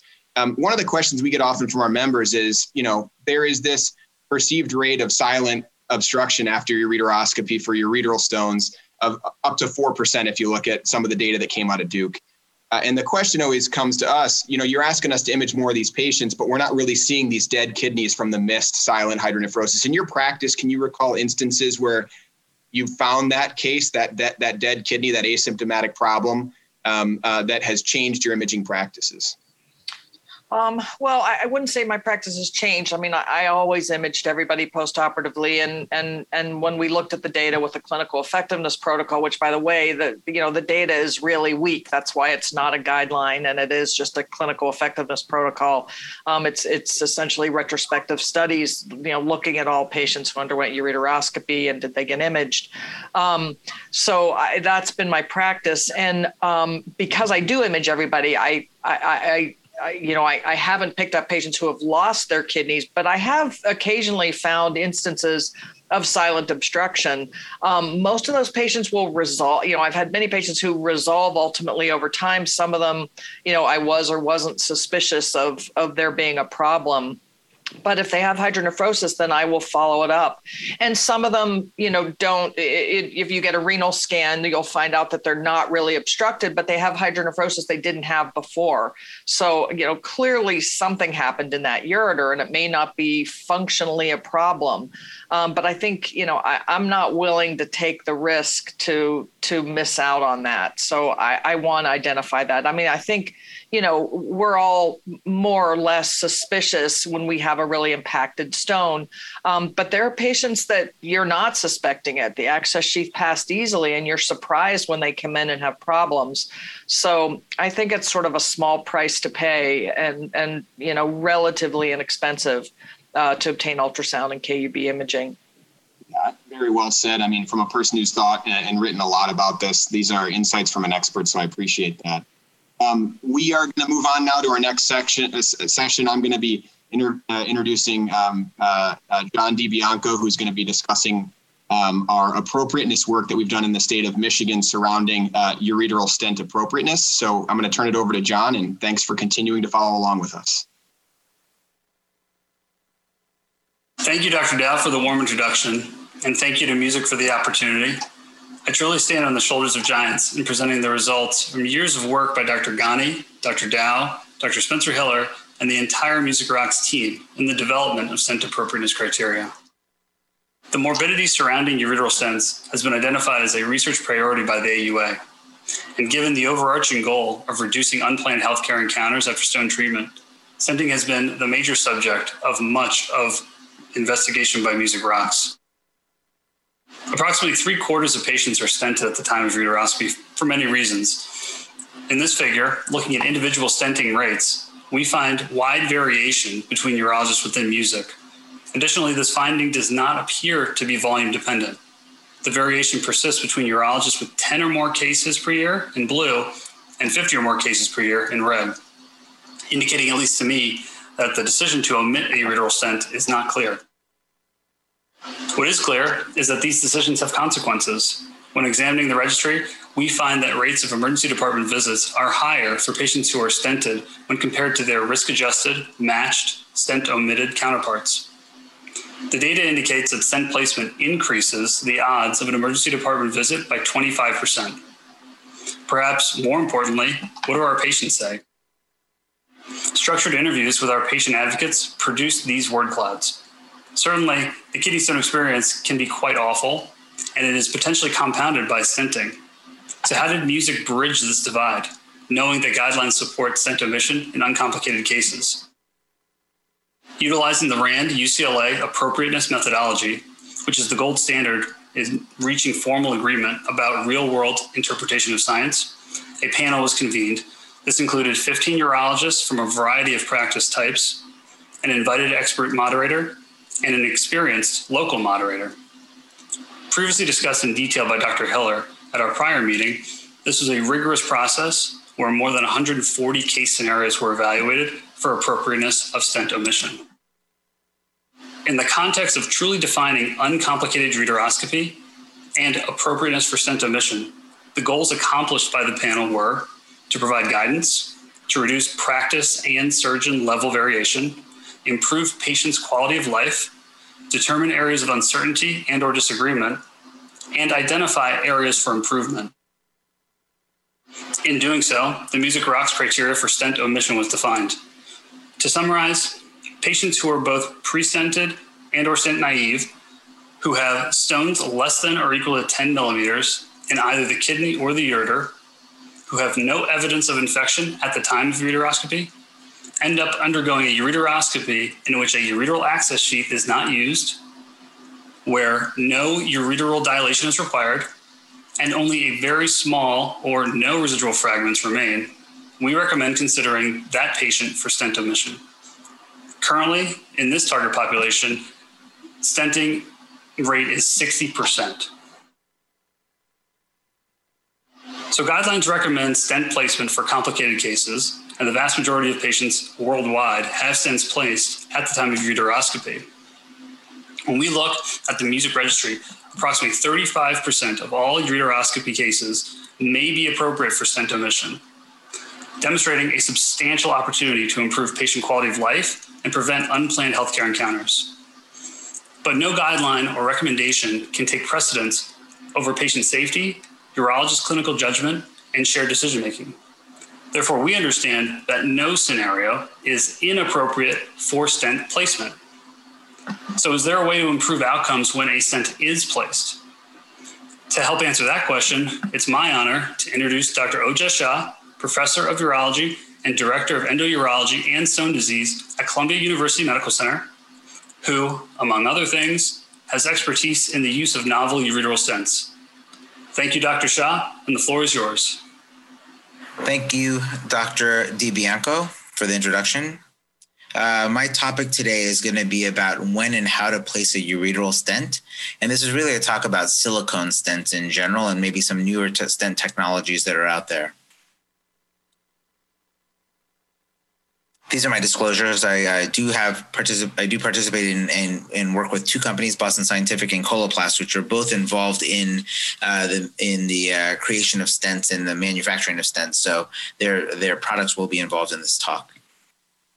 Okay, so ureteral stents in general, from the AUA guidelines, typically uh, have not been recommended for all surgeries.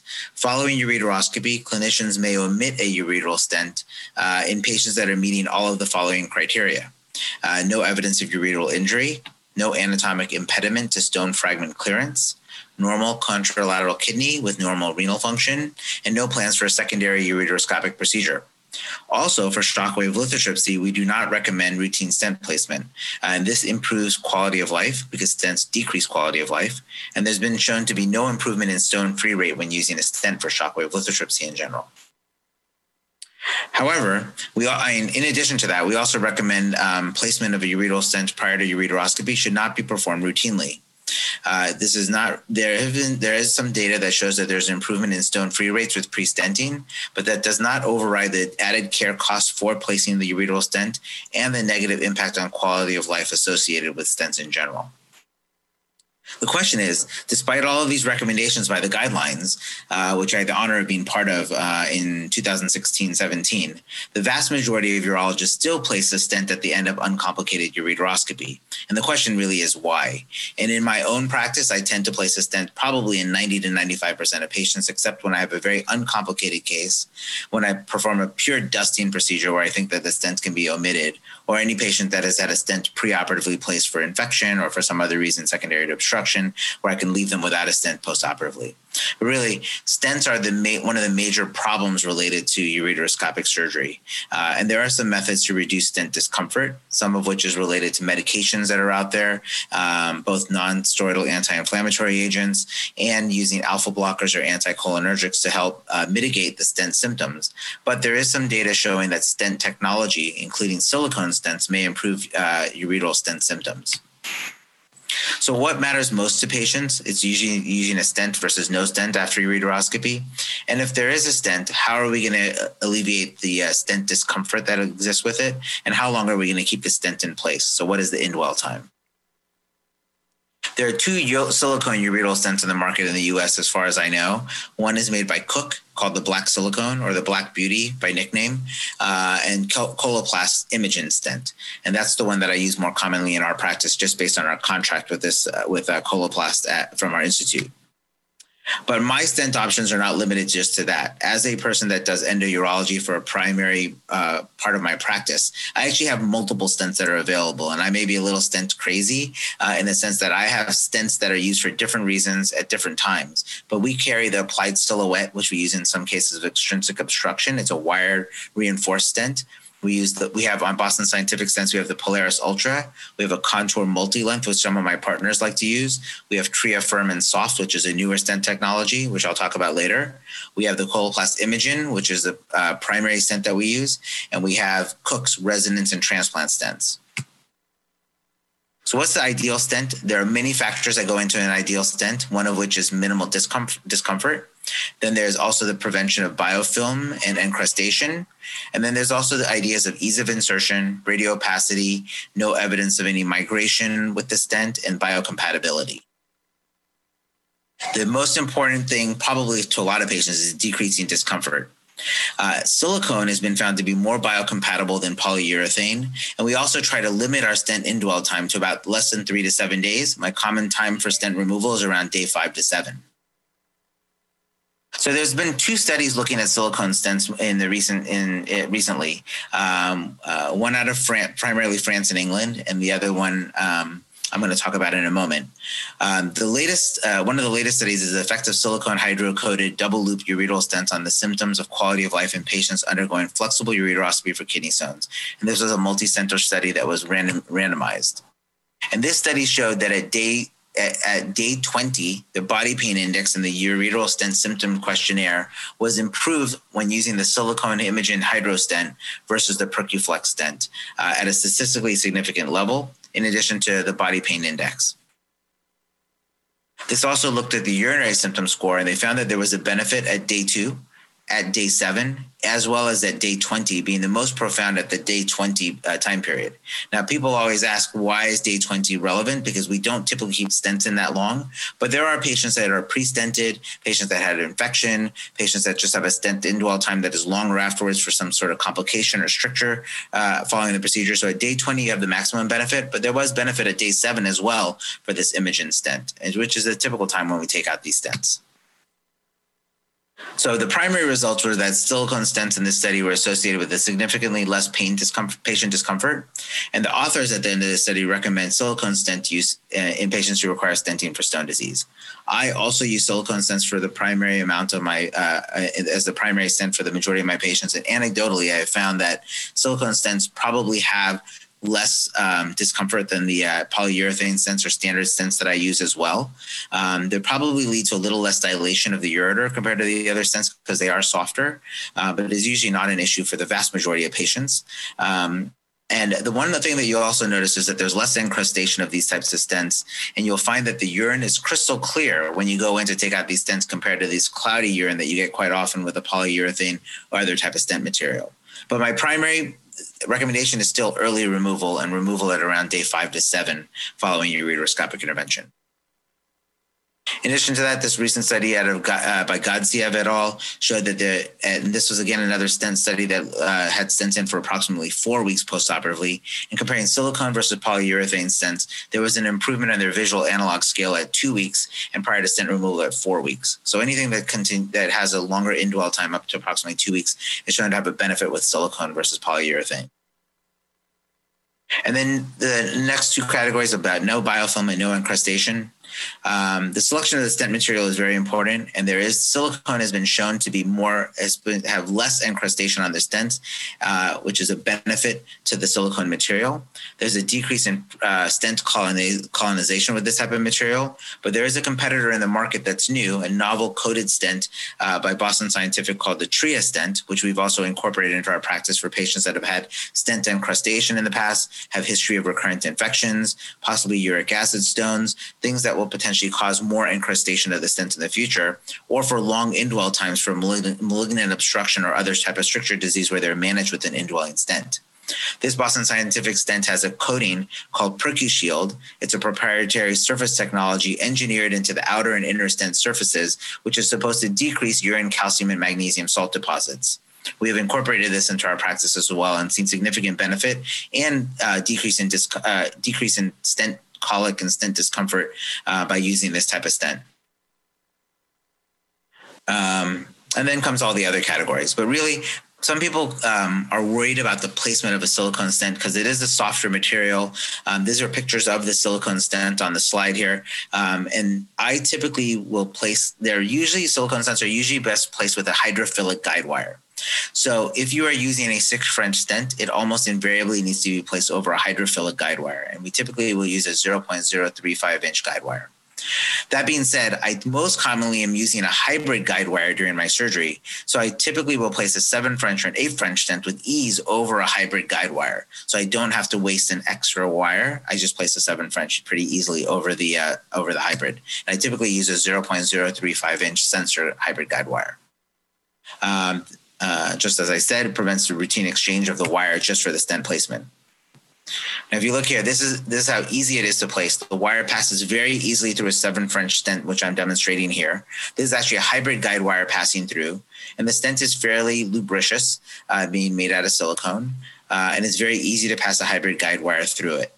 This is the biggest challenge though, because the polyurethane stents and the other stents that you may be used to do pass easier over hybrid guide wire compared to a silicone stent. There's a little bit of resistance with the silicone material, unless you're using it on a hydrophilic wire where it passes extremely smoothly. The other difference is that there is a uh, there's a steering device where they where the stent is able to connect to it's a steerable stent is able to connect to the pusher. So you can use the connection if you like. You can see on the slide here that I'm actually disconnecting the pusher through in the middle of this procedure when I start to withdraw the stent. And you have to be used to this different technique. The steerable stent is actually very popular in Europe, not very popular in the United States. But that same way that you can steer the stent allows you to prevent migration of the stent or placing the stent too far up and also allows you to release the stent exactly where you want when you when you release the steerable portion of the stent. So I do not use a cystoscope in most women. Typically, when placing a silicone stent, I usually just do this over the wire and allow the stent to coil within the bladder easily after you remove the wire. I do use a cystoscope in most men or in complicated cases uh, in order to push the stent through uh, easier. One other trick to try and allow placement of the silicone stent if you decide to use it is that you can use lubrication. So I typically dip the stent in saline and then I lubricate it with SurgiLube prior to placing it over the wire and then it slides much easier. The other option is to also lubricate the wire and that allows the silicone stent to pass much easier. It takes a couple extra seconds during the procedure. And then additionally, this has this positioner, as you see on the slide. This is steerable. It allows easy advancement and withdrawal of the stent, but you need to release the positioner if the inner stylet is used. And you can see in the slide here on the picture on the on the images, you can see that I'm pushing the slot the stent together with the uh, with the uh, pusher uh, and the steerable portion of the stent. You'll see this in the cystoscope. It happens automatically. You don't actually have to do anything special. The only reason it looks a little bit different here is because I'm doing this all outside of the patient. So what do I use for the majority of my cases? I use do use the Coloplast Imajin stent. When do I not choose silicone? So when I have difficult strictures or malignant extrinsic obstruction, I tend to lean away from the silicone stent. If I'm placing tandem stents, I actually have some patients with tandem stents for strictures uh, that actually have the silicone stent and actually are much more comfortable with that compared to the standard polyurethane stent. If I need a stiffer stent, I'll use a metallic stent very rare in my practice. I do use the wire reinforced stent by applied, and I use the Tria Firm in cases of malignant obstruction as well, especially for longer indwell time. The most important overall is patient education. You need a discussion at the initial visit about stent discomfort. You can give handouts to the patients, send out fly, send them messages in your in your electronic medical record so they remember what the stent feels like. There's online material for this, and I also find it very helpful to discuss this with the family member so that they will continue to support their patient, their family member postoperatively, and remind them that the stent is uncomfortable, and we've told them that it's going to be uncomfortable post-op. Uh, this can lead to a decrease in ER visits, phone calls, and pain medication use. So, how do you choose the right stent? Obviously, stone disease is expensive. Optimizing strategies to reduce stent discomfort for patients is very important, and the stent material is very important as well, in my opinion. It'll minimize, uh, uh, again, very important to minimize stent dwell time. So we try and keep it less than seven days if possible. Use adjunctive measures to help the stent discomfort as well with other medications like alpha blockers and anticholinergics. And try and stay with nonsteroidal anti inflammatory agents as much as possible go stent free when when safe and uncomplicated uncomplicated cases. And I try to choose silicone whenever possible. And I've actually converted many other people to the silicone, and they have seen the same benefit. And although it's anecdotal, we are working on more data to show that it is probably beneficial in general. Thank you very much. Um, we're going to end the session on the lectures at this point in time, and we're going to move into an open discussion uh, with all of the uh, presenters in a moment. Thank you. Dr. Shah. That was a great talk. Uh, we covered a lot of information there. And uh, I think one of the things that we see from the chat and we saw earlier is that a lot of urologist questions surround this notion of when to place a stent. If I'm going to place a stent, what type? Uh, and certainly industry has picked up on that. And so we have a lot of options. Um, I think what struck me, and there was a question in the chat about stent size.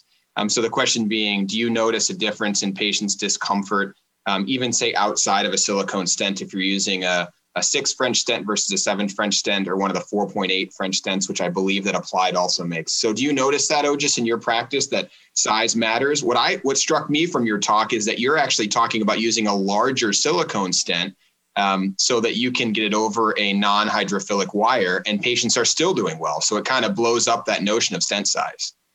Yeah, I personally have. That's a good question. I personally have not found that much of a difference. Sometimes, if I use a five French stent, maybe it's a little bit more comfortable for patients, but I find no difference between six, seven, or eight. and I primarily use the silicone. Uh, I've started to move into Tria, the Boston Scientific Tria a little bit, um, as well as we have the standard Polaris Ultra, which we've had long, you know, our long-standing stent. But um, I don't find that much of a difference based on size. Seven, eight French is about the same as my senses. Yeah, and I think another thing that's very useful about this is uh, it's very easy. Uh, I know in my practice, I am relatively uniform in my stent use. I think what you spoke to today is that you can take an individualized approach to patients uh, and use various different stents for various different indications. Uh, just a show of hands from the people that are that are on uh, currently that are that are moderating with me. Who's using silicone stents in in any cases, and and who would be using it routinely? So who's using it in any cases? Are you using it, Peggy? No, I'm not. I've been toying with the idea of doing it. It just takes an act of God to change over, you know, what our what our currently stocked stents are. But I think there's some compelling data to support it, and and you know, without a doubt, patients don't tolerate stents, and anything that's going to improve that is worth it. I mean, I have to say, you know, Ojas does take a very individualized approach, and I I really uh, appreciate that. In my practice, what I found is just patients do poorly no matter what the stent. And so I use the stent that I like. I use the stent that's just easiest for me to place. It's all about me um, because it, the patients don't seem to do well no matter what I what kind of stent I use. So I use one that I can see well fluoroscopically, that isn't too slippery in my hand, so I can get it up very easily. Um, that has good coil retention. Just you know whatever I like, I use. Um, but I think the the silicone stents are compelling. Um, maybe that's going to be the way to go. So, Mike, I know you place stents in a, a, large proportion of your patients. Are you using the silicone stent routinely? Well, I've not used it for a lot of the uh, similar reasons, um, being that it is hard to change, you know, a hospital purchasing committee and to bring in a lot of new equipment. I'll be honest, I also have just accepted that there probably is going to be a baseline discomfort level with some of the patients. And, and I find that it's easier a little bit on our workflow and in the OR to just stock, you know, a large number of kind of singular things because it does make for that moment where you have to put the stent in. We know where all the stents are because we use them every time as opposed to having, you know, a whole variety of different stents available. That can add a lot of time. And I find that to be an incredibly frustrating portion of the procedure when you're kind of pause to look for um, a particular stent or a particular size. So I think the consistency of just having your go-to um, offers an advantage. just another thing that you mentioned is that uh, silicone stent um, can be a little bit more you're different to place than the and the say Percuflex stent that we're all very comfortable with. Do you have a sense for what the learning curve might be for uh, for an endourologist? Did you do you have any sense for that? Is it going to take you five cases to get comfortable with it? Uh, three? Am I overthinking that? What do you think? No, you're not overthinking it. The first four or five times I tried it, I was not very comfortable with it because it's a little bit different feel. But after about five cases, super comfortable with it. But it's a training session with each resident when they first try it because nobody's used to the steerable stents with the connector uh, for the first few cases until they get used to it. But I would urge anyone that has not tried it, have their local rep bring them or if you if you're allowed to in your hospital to try it for five to ten cases. They can send over samples of that silicone stent i use by Coloplast or the silicone stent by cook. Um, and it's it's a world of difference um, in my opinion. The one thing is that mike brought it up with me just by text message but there is no stent allowed uh, I mean, there's no string on these stents because they are softer material and they will tear out of the stent. So these do require um, uh, cystoscopic extraction you have any sense? Just a question just came in from uh, Eric Stockley, he's a urologist in our group, uh, in our uh, state that does a lot of ureteroscopy on the cost difference between a silicone stent and some of the more commonly uh, used or broadly used stents. So it's a good question. They're about the same cost as the high end stents of each company. So um, it would be comparable to Boston Scientific's Polaris Ultra and Tria stents. Tria is probably a little bit more expensive. They're probably a little bit more expensive than Cook's highest line stent uh, and they're comparable to Bard Optima inlay. So it depends on your purchase contract, obviously, with what you have with, with which companies from your institute or from your hospital, um, but they're fairly comparable in price. No, I think one of the things that you've showed us here is, you know, it's very easy to let anecdote drive your practice. And I think we all know that stents have for a long time all been negative trials as far as you know is a is a is a is a smaller size stent better should it cross the midline on a KUB Um, should we use a, a, softer material? Should we use one that doesn't have a J tip on the distal end? Uh, and, and what's been unique is now in a couple studies, these silicone stents have really shown merit. And so what we're trying to do in music is identify appropriate cases for stent omission, but maybe what we should be considering too is optimizing uh, uh, these more novel stents in the cases where we place ureteral stents. And I think some of the reservations may come from exactly what we heard from Mike and Peggy, which is that we're just not comfortable with it. There's many barriers uh, to getting things into our hospitals and clinics. Um, but certainly, if this is something that's going to benefit patients, it's something that I would be willing to consider. And I, am exactly like Peggy and Mike. I have not used this in my practice. Khurshid has been beating this drum a little bit within our division at Michigan Medicine and has seen great success in his patients that have it. And it's become his standard of care. So I think it's something we should explore within music uh, potentially, and, and we're uniquely positioned to do that. Um, Dr. Ghani, question for you. Do you have any tips or tricks about how you're placing the silicone stents and are you choosing it for all cases or are you using a different one for other cases? The, the point that Mike makes about the strings a- accurate. Right now, it doesn't have a string. I think the next generation product will have a string. Uh, so if there, if I'm going to use a string, I can't use it. But in my dusting cases where I know I'm going to have some longer stent dwell time, it's my go-to stent. And I tell you, I was skeptical too.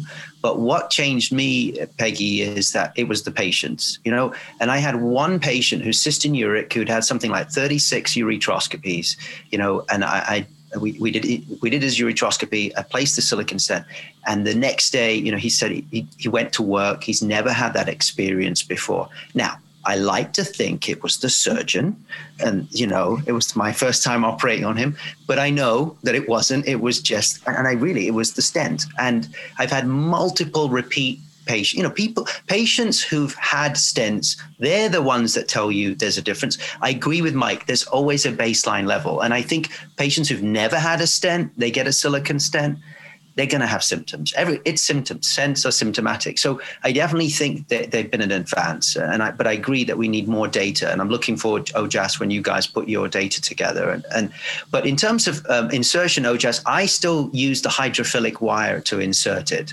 I used to use the sensor, and I found it a little bit tricky. So I use a stiff hydrophilic because it's not. It doesn't have a hydrophilic coating you know, so it doesn't glide along. So it's a little bit more tricky in that way. One spot I love using it is in the tubeless PCNLs because I can do it antegrade, right? And Ojas is nodding his head. You you you just because you've got the steerable introducer. It's an antegrade insertion. It's so nice. You, you you can pull back and pull forward. I love it when it comes to that. So I definitely think the steerable thing needs a little bit of training, but it's definitely one I, I do encourage urologists out there to give it a go a comment from uh, Dr. Kotant, again, who had a, good comment earlier, mentioning that the Cook silicone stent does come with a string attached to it. Um, I was not familiar with that. Um, is that something that you guys could comment on? He says he's u- using that stent and using it well all the time with a string on. Actually, he's right. The Cook does. The Cook one does have a string. I'm just used to the Coloplast one, but I re- recall when I tried the Cook one in the past. Um, we just don't have a good contract with Cook at our hospital, um, but I do recall them having strings, and obviously he knows.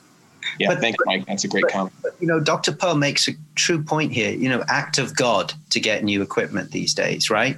And and I and I and I think you know I liked Ojas' slide with all the different steps. I think we do have a duty to to see that there are some equip some specific basket I, that works well in this scenario and this thing works well in that scenario and i i think we got to get away from this mindset of bulk contract purchasing. I, I know there's some economics aspects to it, but I definitely think there are different equipment in endourology that have different advantages. And it, but there is getting difficult these days to get these things purchased. Casey, the one other thing, and I think Peggy may be able to comment on this, is that I, I have a lot of patients that we we've left strings on in the past, and they're very annoyed by the string.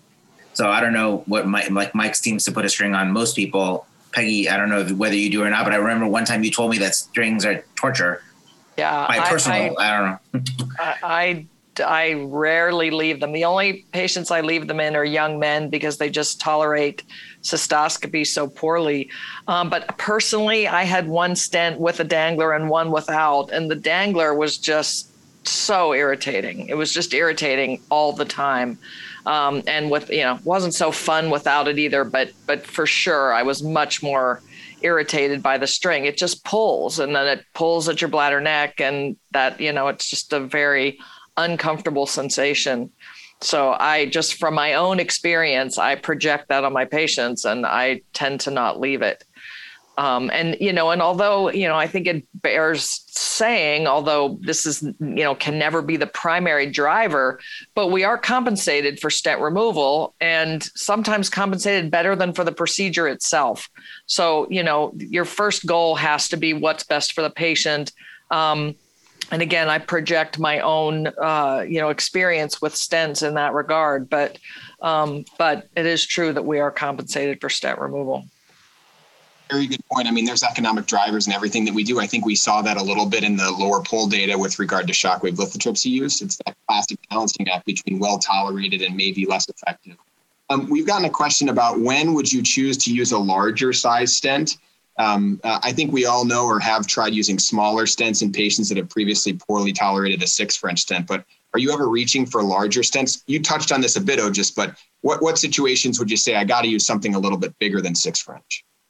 I use large. Well, I use seven for my primary, just because I use the hybrid guide wire and it goes over the hybrid guide wire very easily instead of opening up a new hydrophilic wire. But I tend to use bigger ones if there is baseline narrowing of the ureter. If I can put up a larger size stent where I could not do the ureteroscopy the first time, I'll put up a seven or eight if I can uh, to be able to ureteroscope them the next time around. Or if I'm planning a second stage procedure on a ureteroscopy because I know that I'm dealing with a larger stone size, um, then I will plan for a larger size stent as well. And then the last scenarios are usually with uh, people that have strictures that I'm dealing with, where I'll use eight or two tan or a tandem stent contraption. So, kind of dovetailing off that, a question came in is Do you find, say, it's an impassable ureteroscopy? We've all experienced that. We tell patients up front, we think we're going to be able to do this, but you know, there's a you know, a finite chance that we can't three to five percent. You're stenting a patient to come back later and fight another day. Do you find that the ureter does less intrinsic dilation using silicone versus some of these other stent materials? So I actually thought that for the for the beginning when I first started my silicone experience, and that's why I even mentioned it in my talk a little bit. But uh, as I've gotten more and more experience with it, it's actually fairly comparable. Um, what you'll see is that there's less edema at the ureteral orifice. The bladder looks pristine. The urine's clear. I find less bacteriuria in these types of cases. At, at one at one point, I hopefully will be able to publish it. We are actually writing up our series of like ER visits and stuff like that with silicone versus our prior use of polyurethane or the regular standard stent material. And we've seen that we have decrease in ER visits and decrease in phone calls when we switched over to silicone. But, again, anecdotal. Because we've but, had a case in the OR where we were doing an exchange and we took the indwelling silicon out there's the new one was opened, and then nobody could work out which was the new stent and which was the prior the stent because it's pristine. It, it yeah.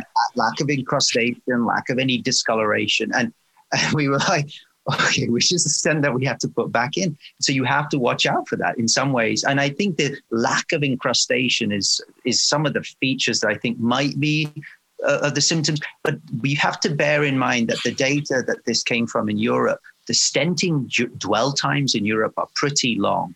And United States, you know, we none of us would have an active practice if we removed stents in our patients in four weeks. You know, we'd all be out of jobs. So um, that so we have to bear that data in mind. So I think more U.S. level data is needed around some of this. And remember, there's a lot of patients that get a stent put on an emergency basis and then they have to get scheduled for surgery. And there's a lot of centers around the US where your wait time for that next surgery is in three, four weeks, not one week or two weeks. And that that is where the data may be relevant. Yeah. The, the, the stent discomfort at two, three weeks is actually beneficial. And actually, during the COVID peak, we I, in my mind, I was definitely let's put silicon in because we just didn't know when they were going to get their ureteroscopy for that reason. Yeah, it's really important to provide that context because I think for most of us, we can be a bit myopic when we see the data and say, wait a second, I'm never going to leave a stent in for three weeks. But we've outlined three or four different scenarios where that would just be routine. So I do think that, you know, for that garden variety case where you're leaving one for seven days may not be a big deal, but that seven days can bleed into three weeks pretty quickly given the workload that we all have. So I think the last thing that I want to discuss before we close is Oh, just you brought up a really good point, which is that we can do everything we can in the operating room, but you mentioned preoperative education and expectation setting for patients is vitally important. You use a standardized template or a questionnaire or leaflet that you're given to patients before surgery. How, how do you educate folks? I have a standardized leaflet that I that I give them at the time when we book them for surgery if they're booked through the office. I send them I send them a message in the electronic medical record to reinforce the same steps. And then on the pre-op counseling, right before we go into the operating room, I actually talk to them and their family member for a significant amount of time. Spend some extra time talking to them about the stent and making sure their family member remembers how bad the stent may be. Um, just so that they have somebody at home that will be able to talk through it. That be like, oh, this is what they told me it's going to be like set the bar low. I think if yeah. you set the bar really low and they say you didn't make it through the emergency, you didn't have to go to the emergency room and you didn't, you know, call the office for extra medications, you did really well. Congratulations, exactly. But the other way that you can sell it, Mike, now when you switch is you can be like, I'm going to put a new type of stent in you that's way better than that last stent I put in you. And then they'll actually probably come back 75% of the time, I'd say, and say, actually was better than my last stent. I don't know if it's psychological, but the urine is clear when you take it out. That's one thing that I found. It's and, you know, uh, Dr. Pearle did the did a very nice study in your center and around all the encounters that occur right after ureteroscopy and the phone. I mean, Mike is joking, but these phone calls, the encounters are quite. I mean, what is is that anything changed uh, Dr. Pearle, since you published that? You know, sadly, no. I mean, we have tried everything. I mean, I, and it only became apparent when we were using electronic medical record because all of a sudden, every phone call, every MyChart encounter, every emergency room visit you know pops up in my or you know in in in the EMR and it was just like okay do I have any patients who don't call or come to the ER you know after ureteroscopy? It was getting to be embarrassing. Um, and you know we you know like like everyone else I mean I, I spend significant amount of time talking about it in the office. I have a brochure that I prepared with one of our OR nurses you know that goes through everything all everything to expect. We have a whole cocktail of medications I go over it again at the time of surgery. They get information when they leave. And it, you know, it, I, I, it still doesn't prepare them for it. Um, they're just uncomfortable. So it's, it's really the bane of our existence. I mean, we've got to just do better. I mean, if it wasn't for stents, ureteroscopy would be a really good procedure. Um, it's just, it's a miserable experience for a lot of patients and I, you know, I don't, I don't know. I think we do a good job educating them. It's just not enough. I mean, they really are symptomatic. Experts as my witness, I think that I'm, I'm I may have to just give the silicone stent a try because I feel I feel bad based on your guys' experience that I haven't you know given it a given it a, a fair shot. And I agree, there's there's barriers, but it sounds like there's some promise there. So maybe Peggy and I can be accountability partners. I'll keep checking in with her to see if she's a silicone stent yet. I'm on it. I would if tell you, just try Ralph it. Clayman, if you talk to Ralph Clayman, who used to use the old Black Beauty stent, which was a silicone stent by Cook, you know, he swore by it. He swore by it in the old days, and then Cook stopped making it. Um, and then Olivier, you know, sort of started using it and was also sort of swears by it, and and Ojas. So these are people I trust. So I yeah, I'm I'm ready to give it a shot. I mean, we've got nothing to lose. I I just out of interest, I, I had Olivier's fellows with me one time, and he actually only uses one size stent. No matter how tall or small, he has seven by twenty-eight is the only stent they said on the shelf. Interesting. Just like Just extra in the bladder. I mean, uh, it, it, tells you it's it's not size, it's not configuration. You know, it, it may just be material. Maybe that's it a very aggressive market or purchasing department over there that they only allow you one stent of one size. exactly. I guess we should be grateful that we have different sizes. Well, I'm going to turn things over to Dr. Ghani now as we're coming to a close uh, uh, to provide us kind of a final send off and thank you as the director of music. So, Khurshid, why don't you close us out? Thank you. Thanks, Casey. I, I think there was a fantastic discussion on stents. In fact, I think to the members of music who are all tuned in, we have a real opportunity in music to to look at this, you know, in a prospective manner and maybe try to determine some of these aspects around stent omission and even the use of novel stents. So, uh, so first of all, I, you know, I'm going to wrap up here, and I actually have to say the most important thank you is to Dr. Casey Dauw. Uh, and so, you know, I, I know that uh, I'm going to shake do this because in person, you everyone would clap and there would be an applause. And I know there's 180 people or so on the webinar who's probably all uh, mentally clapping. I want to thank you, Casey, for leading this webinar. Uh, phenomenal work and getting everyone together, hard work, and also for leading the, the ROCKS program and, and really seeing it hum and fly. So, really, I'm, I'm, grateful to you, and we all are in the state of Michigan. So, thank you. Uh, so, then, so let's just cap up on recap on what we learned today. So, we learned from Dr. Borofsky. Thank you, Mike. Uh, and he spoke to us about access sheath use around safety, uh, technical aspects. And then I want to thank Mo Jafri, who gave us a, a fantastic talk on the music data around access sheath use. And the reality is the use is very is variable, uh, and and that's amazing. I mean, so I think there's a lot there that we have yet to learn around uh, appropriate use of access sheaths. Uh, and then we heard from Dr. Pearle, and many of you know is probably the the world expert on ureteroscopy. And so uh, and uh, to me, it's a, a, huge honor to be able to share this stage with her. Yeah, I was one of the residents who read your randomized control trial with decompression, and it inspired me. So thank you to, to be on the stage with you here. And from you, we had a fantastic state of the art lecture on dusting and fragmentation techniques, the data around it. And actually, Peggy, I think the thing I got the most from your talk today was your comment about the personal experience of having a stent. I thought that was what was really insightful around the stent on string. So thank you. Uh, then Dr. Dave Leavitt, he uh, gave us some fascinating data on music on the lower pole data. Uh, and what Dave showed us is that in music, most lower pole stones are treated actually with shockwave lithotripsy, not ureteroscopy. And the stone free rates with ureteroscopy, while much better, overall stone free rates for both modalities were quite substandard. And I think we have more to do to improve outcomes. And let's just remember out there to the wider community if you've got big lower pole stones, I think the treatment, the standard treatment should be a PCNL. Um, and then Dr. DiBianco gave us um, uh, uh, his insights on the music data around stent omission and the new guidance that music are developing around that. So watch this space. And thank you, John, for doing that. Um, my good friend Ojas, uh, Dr. Shah, has led a fantastic discussion around novel stents, uh, how to use them, some technical tips, and just general guidance on AUA guidelines and stenting. And I think this is a, an area that, while old, is getting a, a, a, a new uh, um, uh, emergent because of the novel stents that are in the market.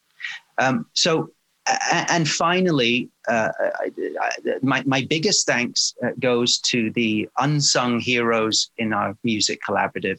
And, and they are not the urologists, they are the members at the coordinating center.